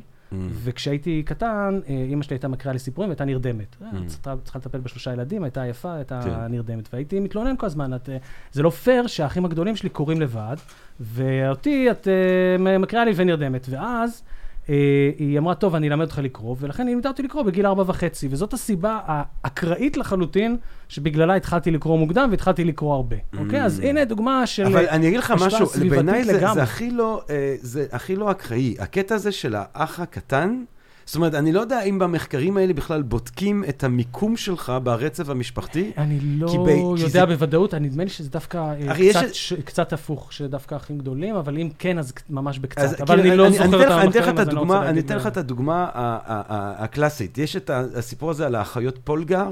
כן, אתה יודע שיש כזה, אני חושב שמהונגרים, יהודים הונגרים כן, כמובן, כן, כן, שאבא החליט להראות שנשים יודעות שחמט. כן. שחמט. אז הוא כאילו לוקח את שלושת הבנות האלה, עושה להם שם די חינוך, אה, טוב, אני לא יודע, כנראה שזה עבד לא איכשהו, אבל חינוך שחמט, שחמט, שחמט, שחמט, שחמט, ומן הסתם, הכי טובה הייתה צעירה, יהודית, ג'ודית. ש- כי בעצם היא מגיל נורא צעיר צריכה להתמודד כבר עם הידע שרכשו האחיות הגדולות, אז... לא יודע להגיד לך מה מבחני ה-IQ מראים במשפחה, כן. אבל אם אני לא טועה... אבל זה גם תלוי בדינמיקה בפרק המשפחתית ד' אני. אגיד לך את כן. התשובה הזו, אבל נדמה לי שזה דווקא הבחורים יותר, אבל אבל כן. אם יש הבדלים הם ממש זניחים, ממש קטנים. כן, מעניין. אוקיי, אז, אה, אה, זה, אז, זה המבחן עצמו, וגם המבחן עצמו, עקב כל השונות הזאת שיש בו, עם שאלות כאלה אה, שהן לא קשורות אה, לזה, יש לך גם, הוא לא כל כזה הדיר. יש הבדלים, אותו בן אדם יעשה את אותו מבחן פעמיים ויהיו לו ציונים שונים, יותר גבוה, ה- ההבדל הוא יותר גדול ממה שנאמר בפרק הקודם. אנחנו מדברים על סדר גודל, הבדל ממוצע בין פעמיים שאתה תעשה את זה, של בערך 6 נקודות, Mm. סטיית תקן של בערך 4, זאת אומרת בערך Mm. 95% מהאנשים יהיו בפלוס מינוס 8 נקודות. אה, זה אה, הדבר בשני שאמרת עם reproducibility. נכון. כאילו, נכון, הדירות, שזה, הדירות, שזה פחות הדיר ממה ש... זאת אומרת שזה לא מבחן שהוא בהכרח עקבי. זאת אומרת, יכול להיות, יצא לך הדיר, 137, אבל לא- אתה תעשה את זה בעוד חודשיים, יכול לצאת לך 120 פתאום, או 129 נגיד, או... כן, כן. כן. או מה... או 145, לא, לא רוצה- לא רוצה לבאס אותך, בטח. אוקיי. אז, אז, אז זה לגבי המבחן עצמו. יש גם עניין של מצב רוח, אתה יודע, אני משחק כל הזמן ב-chess.com, ואני יכול לראות איך שהניקוד שלי ב-chess.com ממש יורד לפי לא, מצב רוח. תשמע, שואלים אותך חלק מהשאלות במבחן, אומרים לך תחזור, מקריאים לך סדרה של מספרים, אומרים לך תחזור עליהם, כן? Mm. ואחרי זה אומרים לך תחזור עליהם אחורה. אין לי שום ספק שאחרי הקפה, כאילו, או לפני כן, הקפה, אני. מוציא שם תוצאות שונות, אוקיי? כן. אז- אז זה- הדבר האחרון אולי בקטע הזה של המבחני ה-IQ, שצריך להסתכל עליו, זה ה-IQ באוכלוסיות שונות. ואני חושב שזה לב ה... אתה יודע, כל מה שדיברת עליו גם בפתיח, גם כאילו ה- המחלוקת שיש על העניין הזה. כי אם בעצם ה-IQ הוא, הוא גנטי, אם אוכלוסיות שונות הן שונות גנטית והן שונות גנטית, אז האם יש לנו נטייה מולדת בעצם כן. ל-IQ נמוך יותר או גבוה יותר? שאגב, אני, ר- אני רק רוצה להבהיר, ששוב, אני, היום אתה, אני, אתה מראה לי מחקרים שמראים בעצם שהעניין התורשתי הוא, הוא, הוא, הוא מוטל בספק לכל הפחות, ואפילו המספרים שאתה נתת, גם הם אפשר לשאול שאלות לגבי המתודה וכולי, אבל אני לא באתי מאיזושהי דעה קדומה משל עצמי, אה, ש... בלתי אפשרי שיהיו בין קבוצות אתניות מסוימות הבדלים אה, אה, ב-IQ. זה בהחלט שהיה- אפשרי, בינינו לבין השימפנזים. יש הבדל נכון, IQ מאוד למשל. משמעותי, אוקיי, שהוא גנטי. ואין, לי שום, זאת אומרת, אם זה ככה, זה ככה, וזה, וכמו ש... אגב, וכמו שדוקטור אה, אה, אה, יוזביץ' בעצמו אמר, זה לא בהכרח גם אומר שום דבר לעניין המוסרי, שניכר, אני חושב, לכולנו הוא הרבה יותר חשוב מהתוצאה ב-IQ. אבל אני התנגדתי לזה שאנחנו בעצם מאגדים אוכלוסייה שהיא לא אחידה גנטית, על בסיס של קטגוריות אה, גזעית אה, מוטעית לחלוטין. אז פה אתה, אתה on point, פה אתה כן. נורא נורא צודק, כי הכללה של אנשים באותה קבוצה גנטית, בגלל שצבע העור שלהם דומה, זאת הכללה ממש גרועה מבחינה מדעית, אוקיי? כי יש הרבה מאוד אנשים באפריקה שצבע העור שלהם הוא שחור, כן. אבל הם שונים לחלוטין מבחינה גנטית. כמו כן. שדיברנו אז בפרק הראשון, הווריאביליות הגנטית, השונות הגנטית הכי גבוהה בעולם היא בין קבוצות אתניות שונות באפריקה. כן. אתה רואה שם את הפיגמים, שזה האנשים הכי נמוכים בכדור הארץ, ואתה רואה את שבט הדינקה בסודאן, שזה בין האנשים הכי גבוהים בכדור הארץ, ואתה רואה גם גוון העור, הוא משתנה לגמרי בין המצרים לבין הסנגלים, לבין, יש לך את כל הגוונים, ויש לך את המרקם שיער שהוא מאוד שונה, ואתה רואה אה, אה, את התכונות, את התכונות הפיזיות האלה גם בדברים אחרים, כמו למשל, אה, תסתכל על אה, האצנים הכי טובים בריצות המרתון באולימפיאדה, והם כולם מגיעים מאיזושהי קבוצה אתנית אחת אה, באפריקה ספציפית, שההרכב הגנטי שלהם כנראה מאפשר אה, ריצה למרחקים ארוכים הרבה יותר טובה. וכשאתה מסתכל על האצנים של המאה מטר הכי טובים, אתה רואה שהם כולם מגיעים מג'מייקה, גם אם זה בן ג'ונסון, שזה ג'מייקני שהיגר לקנדה, אוקיי? ב- לא יודע באיזה גיל, אתה רואה שזה איזשהו הרכב גנטי שכנראה מאוד עוזר להם בריצות. ריצ- איזה מדהים. איזה אתלט. אצלו גם עוד קצת, אה, חוץ מהגנטיקה, הוא גם שיפר את זה. איך ב- הוא הולך, איך הוא, ישר היה בן ג'ונסון, אה, איזה מדהים. כן, אבל, אבל אתה רואה שהגמר זה בדרך אה, כלל לא, אני חושב אה, על מייקל. ג'ונסון, על 400 מטר. בן ג'ונסון זה ההוא ששבר את כן, כל אבל אני השיאים, מדבר על אבל ה-100 מטר על העצלים, כאילו, כן, כן. נתן שם קצת אה, boost. אז, אז, כן. אז אתה רואה שיש לך קבוצות שונות, וכל אחת, כאילו, בגלל שהם כל כך שונים גנטית, הם בעצם ה top של ה top באיזשהו תחום. עכשיו, כן. אני יכול להגיד לך שאם אני צריך לתת פרדיקציה, אוקיי? שוב, אם יש איזשהו רכיב גנטי ל-IQ, ואני מטיל ספק גדול בזה שהוא קיים בכלל, ואם הוא קיים, אז הוא מאוד, אז אני חושב שהמחקרים מעידים על זה שהוא מאוד נמוך, אבל אם יש כזה, אז מה שצפוי להיות, זה שבאפריקה יהיה לך את האנשים עם ה-IQ הכי גבוה, לך, יהיו לך קבוצות עם ה-IQ הכי גבוה בעולם, ויהיו לך שם גם את הקבוצות עם ה-IQ הכי נמוך בעולם. זה מה שאני מצפה לראות, אני מצפה לראות מגוון עצום של תוצאות IQ. אבל זה לא מה שאנחנו רואים. אנחנו רואים שמדרום לסהרה, אוקיי, במקום הכי פחות מפותח מבחינה סוציו-אקונומית, יש אה, IQ יחסית נמוך בכל האוכלוסיות האלה, אוקיי? למרות שמדרום לסהרה זה המקום, אם אני מסתכל בתוך אפריקה אפילו, איפה יש יותר גיוון גנטי, אז מדרום לסהרה יש את הגיוון הגנטי הכי גדול. הגיוון הגנטי הכי גדול שיש בעולם הוא באזור של נמיביה, Hmm, אוקיי? ודווקא באזורים האלה, שבהם הייתי מצפה למגוון מאוד גדול של ציונים, אם זה היה אה, גנטי, אני רואה אחידות, אני רואה ציונים נמוכים. ואני לא יכול שלא להשליך, שלא להסיק מזה, שהמצב הסוציו-אקונומי, התרבותי, החינוכי הוא הגורם כאן, כן, ברור, כן. אוקיי. אז, אז... זאת אומרת, אה, זו פרדיקציה שנראית סבירה לכל דבר, וכן. עכשיו, כשאתה מסתכל בכלל על איי-קיו של אוכלוסיות, אז אנחנו חייבים לצאת רגע מהמקום בהיסטוריה שאנחנו נמצאים בו היום, אוקיי? שיש איזושהי מחשבה שאוקיי, האירופאים, אה, האמת שאפילו לא האירופאים היום עם ה-IQ הכי גבוה, הקבוצה האתנית עם ה-IQ הכי גבוה, אתה יודע? באסיה. נכון, אסיה, סינגפור, הונג קונג, טיוואן, דרום קוריאה, איפה שיש לך תרבות מטורפת של למידה, והם לומדים מהבוקר עד הלילה, כן. ובתי השקעה ספר השקעה פרטיים אחרי מטורפת הבתי של ספר. חינוך מתוך הבנה שזה יתרון אה, בעולם הגלובלי וכו' וכו'. נכון, אז אתה רואה שם את הציוני... אבל אם אתה מסתכל רגע בפרספקטיבה היסטורית, לא יודע, ניקח 5,000 שנה אחורה, Mm. אז אתה רואה מרכז האינטליגנציה, אני אה, לא מצרים. עשו אז מבחני, לא, נגיד סין, אוקיי? אה, סין גם אז, אמ, בטח. ו- ואחרי סין זה זז כאילו באמת מצרים, כן. אוקיי? לא. ש- שאתה, אגב, אתה רואה את היוונים, האלה שמתחילים את הפילוסופיה, אה, פיתגורס במאה השישית, אה, אה, כולם, גם, לא, אנחנו לא יודעים אם הם כולם ביקרו במצרים, אבל על כולם אומרים שהם היו במצרים. כי אז להגיע למצרים זה כאילו ללכת לפרינסטון ו-UCLA. כאילו, אז מצרים זה המקום שאתה בו- אתה הולך אם אתה בן אדם חכם שלמד. כן, יש לך אלפי שנים, הפרעונים הם איזה, נכון. כולל אגב, אה, אה, אחת מהשושלות הפרעונים הייתה שושלת מסודאן, של אה, שושלת הנובית, שהם ממש אה, שחורים, כן. כאילו, אז כן. אז שיא האינטליגנציה כנראה באותה תקופה. כן. אבל אחר כך זה זז תוך אלף שנה ל- ליוון, כן. אוקיי? ואז לרומא. כן. ואז, אגב, היוונים, יש דוגמה שאני מאוד אוהב, ש... אה, אתה תאהב אותה גם, אתה פילוסוף. יש לך את סוקרטס, נכון? שהוא המורה של אפלטון, שהוא המורה של אריסטו, שהוא המורה של אלכסנדר מוקדון. שזה הסוף של התקופה הקלאסית ותחילת התקופה עכשיו, ההלניסטית. תראה איך השפעה של מורה יכולה להיות כן. כנראה דרמטית, כן. והם לא אבא אחד של השני, כן? כן. אז, אז אה, אה, תראה, הדבר הזה של סוקרטס, אפלטון, אפלטון, אריסטו, זה, אתה יודע, זה כאילו, זה קשה לתאר, אתה יודע, זה כאילו ש... אה, אני יודע מה, ניוטון היה מורה של איינשטיין, שהוא היה מורה של... טוב, אולי צריך ללכת לקופרניקוס לפני. קופרניקוס הוא המורה של ניוטון, שהוא המורה של איינשטיין, אבל באותו עיר, באותו בית, כאילו, באותו מוסד, אחד אחרי השני, זה כאילו דבר שהוא מטורף, מטורף. כן. אז, אז יש לך את היוונים, ואחרי זה זז לערבים, כן? לגמרי. באזור עיראק. עיראק. שגם, במסופוטמיה, כן? גם היה שם, ואז למצרים, ואז ליוון, ואז חזרה לעיראק. ולז... התנודות, הם, ואז לאירופה, כן? וארה"ב, והיום עכשיו אסיה מחדש. התנודות האלה הן כל כך מהירות, אין שום דבר גנטי שאנחנו מכירים, ש, אה, שום תכונה שאנחנו מכירים שמשתנה, ש, שהבסיס שלה הוא גנטי, שמשתנה בכאלה קצבים. אוקיי? שום דבר שאפילו קרוב לזה. Uh, התכונה הגנטית הכי חדשה שיש לנו באלפי שנים האחרונות זה היכולת לעכל uh, לקטוז. Hmm. לפרק לקטוז, אוקיי?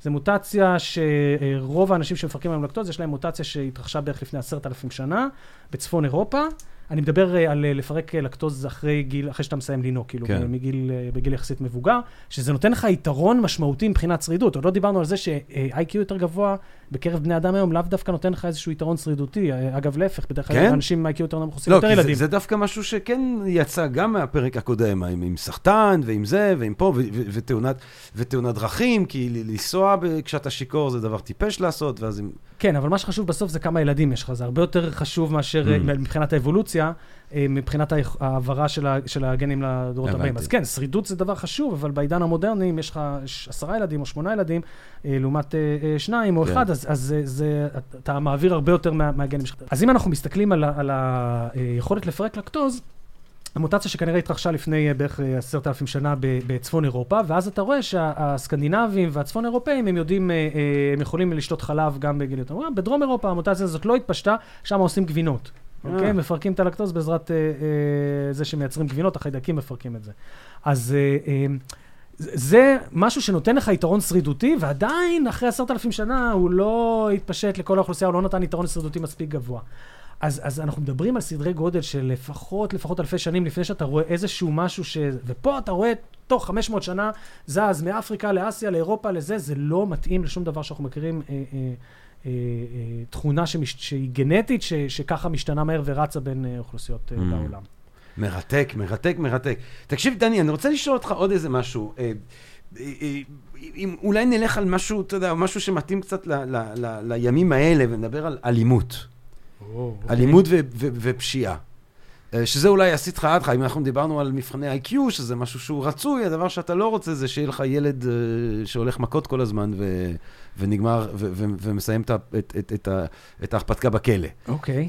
את- אה, האם, אם אנחנו מסתכלים על על הצד האחר, אנחנו רואים בערך את אותן תוצאות? זה לא, לא, זה לא להגיד הצד האחר, כי זה לא ההפך של מבחני IQ. אבל- אבל אם אנחנו מסתכלים על התופעה הזאת, אנחנו רואים תוצאות דומות? אה, אוקיי, אז, אז אה, נטייה לאלימות, בוא נגיד ככה, מבחינה אחת היא חד משמעית גנטית, אבל גם מצד אחר היא מאוד לא גנטית. Mm. מה החידה הזאתי? אז אמ, חו- עצם זה שיש לך כרומוזום Y, הופך אותך ל, אה, אה, עם נטייה לאלימות הרבה יותר גבוהה מאשר מי שאין לו כרומוזום Y. גברים הם הרבה יותר אלימים מנשים, הם יושבים הרבה יותר בכלא, לא משנה באיזה מדינה זאת, כולל במדינות אה, הכי מתקדמות עם הכי הרבה שוויון בין אה, נשים וגברים, עדיין אחוז הגברים בכלא הוא הרבה יותר גבוה, וזה עצם העובדה שיש להם כרומוזום Y, וזה, יש מחקר שהזכרתי אותו ככה במילה ב, ב, אה, בפרק הראשון שעשינו, על זה שיש אנשים שנולדים בעצם עם תקלה גנטית כזאתי של, של, שני כרומוזומי Y במקום אחד. אוקיי? XYY זה נקרא, אה, כמו שיש לך שלושה כרומוזומי סרטן שגורמים לתסמונת דאון, וואי, XYY. אני זוכר את הסיפור הזה, יפה. אז, הזה, אז כן. אה, אה, ב- באוכלוסייה הכללית, זה בשיעור, זה קורה בשיעור מאוד מאוד נמוך, משהו כמו 0.2 אחוז. הלכו והסתכלו על אנשים בכלא ובסקוטלנד, וראו שיש אחוז אה, הרבה יותר גבוה של התופעה הזאת בקרב אסירים. Hmm. עדיין רוב האסירים הם לא XYY, זה רק 3% בערך מהאסירים היה להם את הדבר הזה, אבל זה הרבה יותר גבוה מאשר באוכלוסייה הכללית. Mm. זאת אומרת, זה ש... ויש אנשים שיש להם XYY והם לא אלימים, אבל זה שיש לך עוד כרומוזום Y, כנראה ההורמונים שאתה מייצר זה בכמות מוגברת, יותר טסטוסטרון, לא יודע מה, מה ההסבר המולקולרי המדויק לזה, אבל אה, חד משמעית רואים שכרומוזום Y, כל ה- הדברים מצביעים לנו על זה שכן, הוא אה, גורם לנטייה לאלימות. יש עוד מחקר מאוד מאוד מפורסם שככה, זה, שזה גן הלוחם. אז גן הלוחם, בשנת 93 עשו מחקר וגילו משפחה שבה היו uh, אחים uh, עם נטייה לאלימות מאוד ככה קיצונית, ואחים uh, לא. וכשבדקו את הגנטיקה שלהם, ראו שלכל אלה שהייתה להם את הנטייה הקשה לאלימות, זאת אומרת, זו הייתה קבוצה של אחים ובני דודים שלהם, וככה עץ משפחתי כזה יפה, וכל מי שהיה שם מאוד מאוד אלים, הייתה לו איזושהי מוטציה בגן אה, אה, שנקרא MAOA, היום קוראים לו ככה גן הלוחם, ואמרו, אוקיי, יש לנו פה גן אה, שמוטציה מסוימת בו גורמת לך לנטייה לאלימות. אבל מה ככה שוכחים בתרבות הפופולרית כשמדברים על גן הלוחם להזכיר? שהמשפחה הזאת שהשתתפה במחקר, בעצם כל מי שהייתה לו נטייה לאלימות מאוד קשה, גם היה אה, אה, ב- על גבול פיגור שכלי. Hmm. זאת אומרת שזה לא רק ההתנהגות האלימה, זה לווה בבעיה התפתחותית של המוח קשה, הרבה יותר מאשר... שם. שהייתה מה? שהייתה תורשתית שם. כן, כן. חד משמעית זאת מוטציה, יודעים שהיא הורסת איזשהו גן, את הגן הספציפי הזה ה-MAOA, וזה מלווה גם בהתנהגות אלימה. אבל זה המקרה קצה. זה כמו שנתתי את הדוגמה קודם של ה... אה, אה, תוספת כרומוזום 21 כן, שגורמת לך כן. אה, לפיגור שכלי, זה כמו לא, המוטציה כי- שגורמת כי- לגמדות. זה לא, עכשיו כשאנחנו שואלים האם באוכלוסייה הכללית של גברים, Mm. האם מזהים איזה שהם וריאנטים גנטיים, איזה שהם מוטציות גנטיות שמגבירות סיכוי לאלימות או לא, לא רואים את זה. Mm. לא מוצאים שום דבר אה, משמעותי, כולל אני- בתוך הגן הזה. אז הסוג, הגן שלכם. הסוגיה הזאת של, של, ה, של האלימות, אז אתה כן מרגיש בנוח לומר שבהבדל ה, אה, בין מה שאנחנו קוראים גברים ונשים, זכרים לנקבות במין האנושי, אה, יש עניין תורשתי במובן הזה. שזכרים... כרומוזום Y מגדיל את הסיכוי, את, את רמת האלימות שלך בממוצע, כן. ו- וזה, וזה אתה, יש אתה לך- מרגיש בנוח כאילו להגיד שזה לך- משהו שבא מהתקופה כן. העתיקה, וזה כמו האריה הזכר. ש... כן? ואם ו- יש לך לא מוטציה תרבות, כי- בגנים כן. ספציפיים, יכול כן. להיות כמו הגן הזה שבינתיים גילו, אולי יהיו עוד, אז, אבל מוטציה שתגרום לך כנראה לפנוטיפ, למופע אה, אה, מאוד קיצוני, לא רק כנראה בתחום האלימות, אלא בכלל, אז אתה, יש לזה השפעה גנטית. אבל האוכלוסייה הרגילה של גברים לחוד, רגע נפריד, ושל נשים לחוד, לא מוצאים סימנים להבדלים גנטיים שהם ממש משפיעים על הנטייה לאלימות. יש השפעה דרמטית לאיך שגדלת. זאת אומרת, כן. הבית שגדלת בו, המעמד הסוציו-אקונומי, התרבות, הערכים שגדלת בהם, זה רואים, כאילו אם היית, אני- במיוחד אגב, אם היית ילד מוכה, ילד שהתעללו בו, ילד שזה, זה פרדיקטור מטורף לסיכוי שאתה תהיה אלים ופושע כשאתה אה, מה, תהיה מטורף. גדול. תראה, אני כן, אני, הדבר היחידי שאני רוצה עוד לומר כאן בנוגע לשאלה הזאת של, גם השאלה של גברים ונשים, זה שהניסוי הזה של שוויון מגדרי, או משהו שמתחיל להיראות קצת כמו שוויון מגדרי, הוא כל כך חדש בהיסטוריה האנושית, הוא גם כל כך חדש אפילו בתקופה שלנו. זאת אומרת, גם כשאנחנו מדברים על מדינות כמו שוודיה וסקנדינביה, תמיד אנחנו מדברים על סקנדינביה, גם סקנדינביה הן מדינות שבסך הכל קצת יותר הולכות לכיוון הזה בכמה שנים האחרונות. זאת אומרת, אנחנו עוד רחוקים מאוד מלראות מה קורה בחברה שבה הדבר הזה מאבד את ה... ש, שבו, ה- שבו האי-שוויון המגדרי בתוך התרבות מאבד את, ה, את הכוח שלו. תשמע סיפור. כן. בפרינסטון, כשאתה מגיע לתחנת רכבת בעיר, יש לך עוד אה, רכבת קטנה כזאת שאתה לוקח לאוניברסיטה.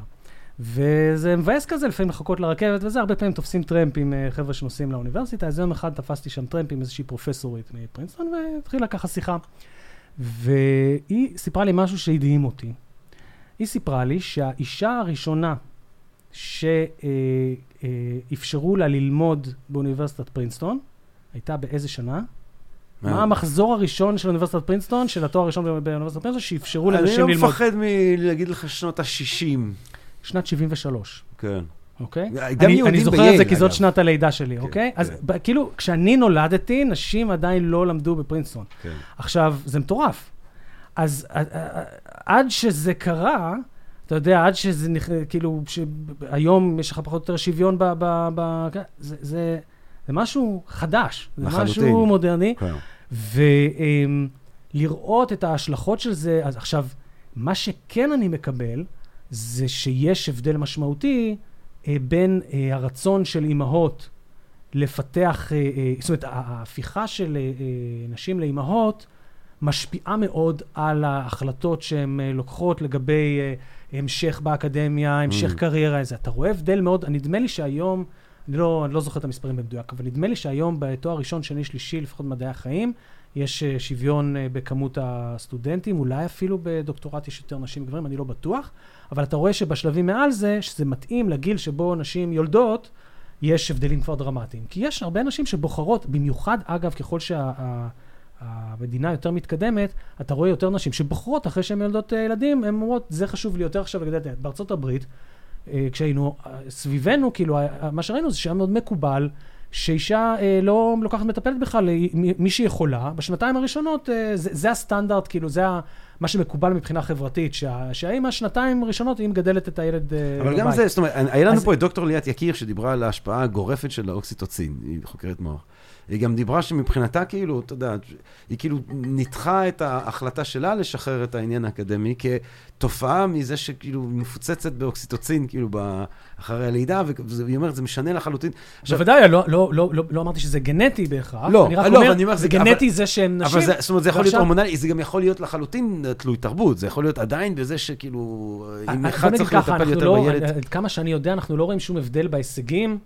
בכל השלבים ש, שמובילים כן. עד לנקודת הפיצול הזאת, שאתה רואה שברגע שנשים הופכות לאמהות, הן נוטות פחות לבחור כן. במקצועות כאלה, כן. ו- ו- ואז אני לא רואה שום סיבה להניח שנשים, יש להם, אה, אמור להיות להם איזשהו IQ יותר נמוך, או יכולת אה, יותר נמוכה, אה, אלא אם רואים איזשהו הבדל בסטם וכל הזה, כאילו בקריירות שאנשים בוחרים אחרי, אני חושב שאפשר לשייך את זה מאוד בקלות לה- להחלטות.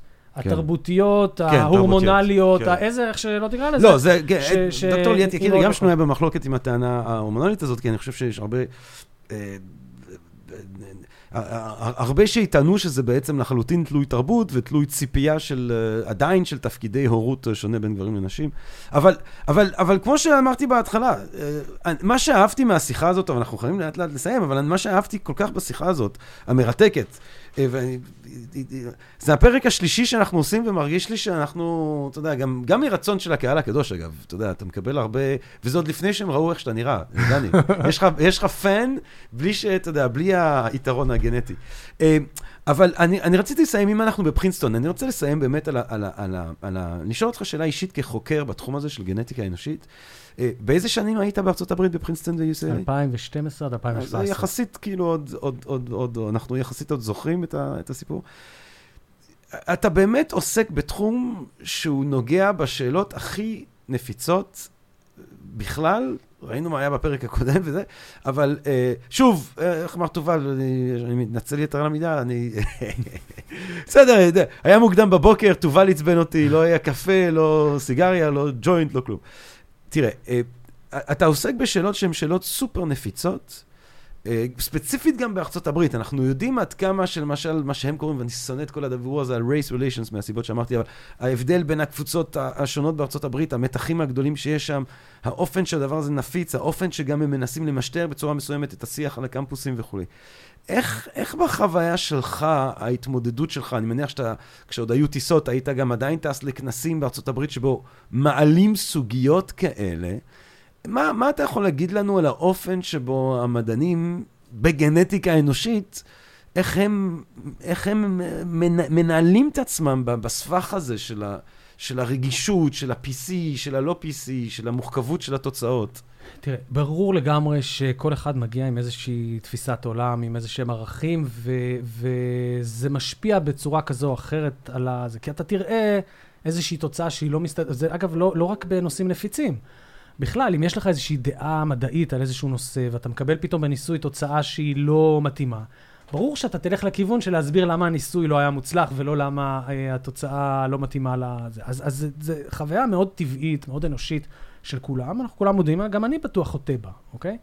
אבל, אה, אה, אז, אז זה מהבחינה הזאת, אבל אני חושב ש... אה, המדע זה המקום שבו אנחנו יכולים הכי טוב לנסות להפריד את זה וכן לחקור. אז הנה, הדוגמה הכי טובה זה הפרדיקציות האלה שנתתי לך היום.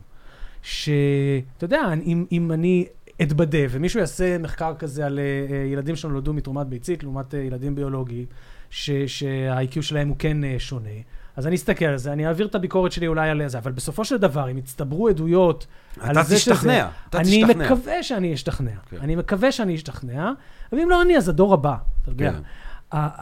היופי במדע זה שבסופו של דבר האמת המדעית היא, מנצחת כי כובד הראיות הולך ומצטבר ואי אפשר כאילו באיזשהו שלב לטאטא את זה. ו- ו- אז, אז אם יצטברו ראיות ש-IQ הוא כן מאוד מאוד גנטי, בסופו של דבר זה תהיה הדעה ואנשים יקבלו אותה.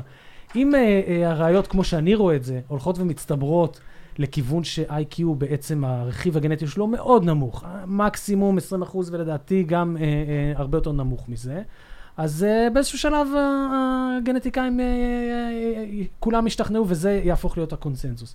אבל אין שום ספק שאתה תמיד עובד בתוך... אה, זה יהיה תמימות להגיד שכולם עובדים במעבדה וחוקרים, ומה שיצא בתוצאה זה כאילו מה ש- שבטוחים שקרה.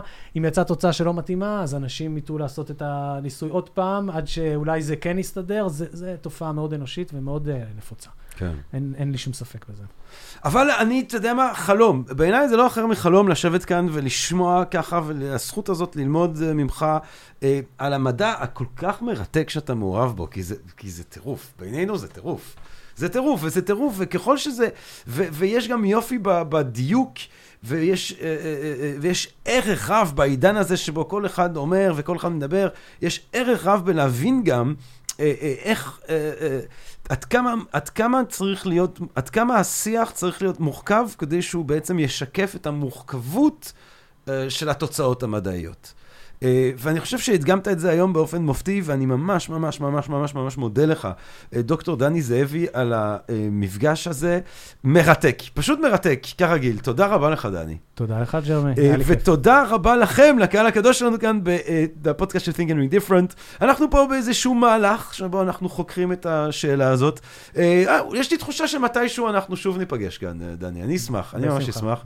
תודה רבה רבה לך, תודה רבה לכם לקהל הקדוש שלנו, אנחנו מאוד מקווים שנהניתם מהפרק הזה, מהפרקים אה, שכבר הקלטנו, מאלה שבעזרת השם אנחנו נמשיך ונקליט. אה, בינתיים, מה אני אגיד לכם? כל טוב, תשמרו על עצמכם, תשמרו גם על קור רוח, זה לא מזיק. אה, רק טוב, רק בריאות, רק אהבה רבה, ונשתמע. פודקאסט, פודקאסט, פודקאסט.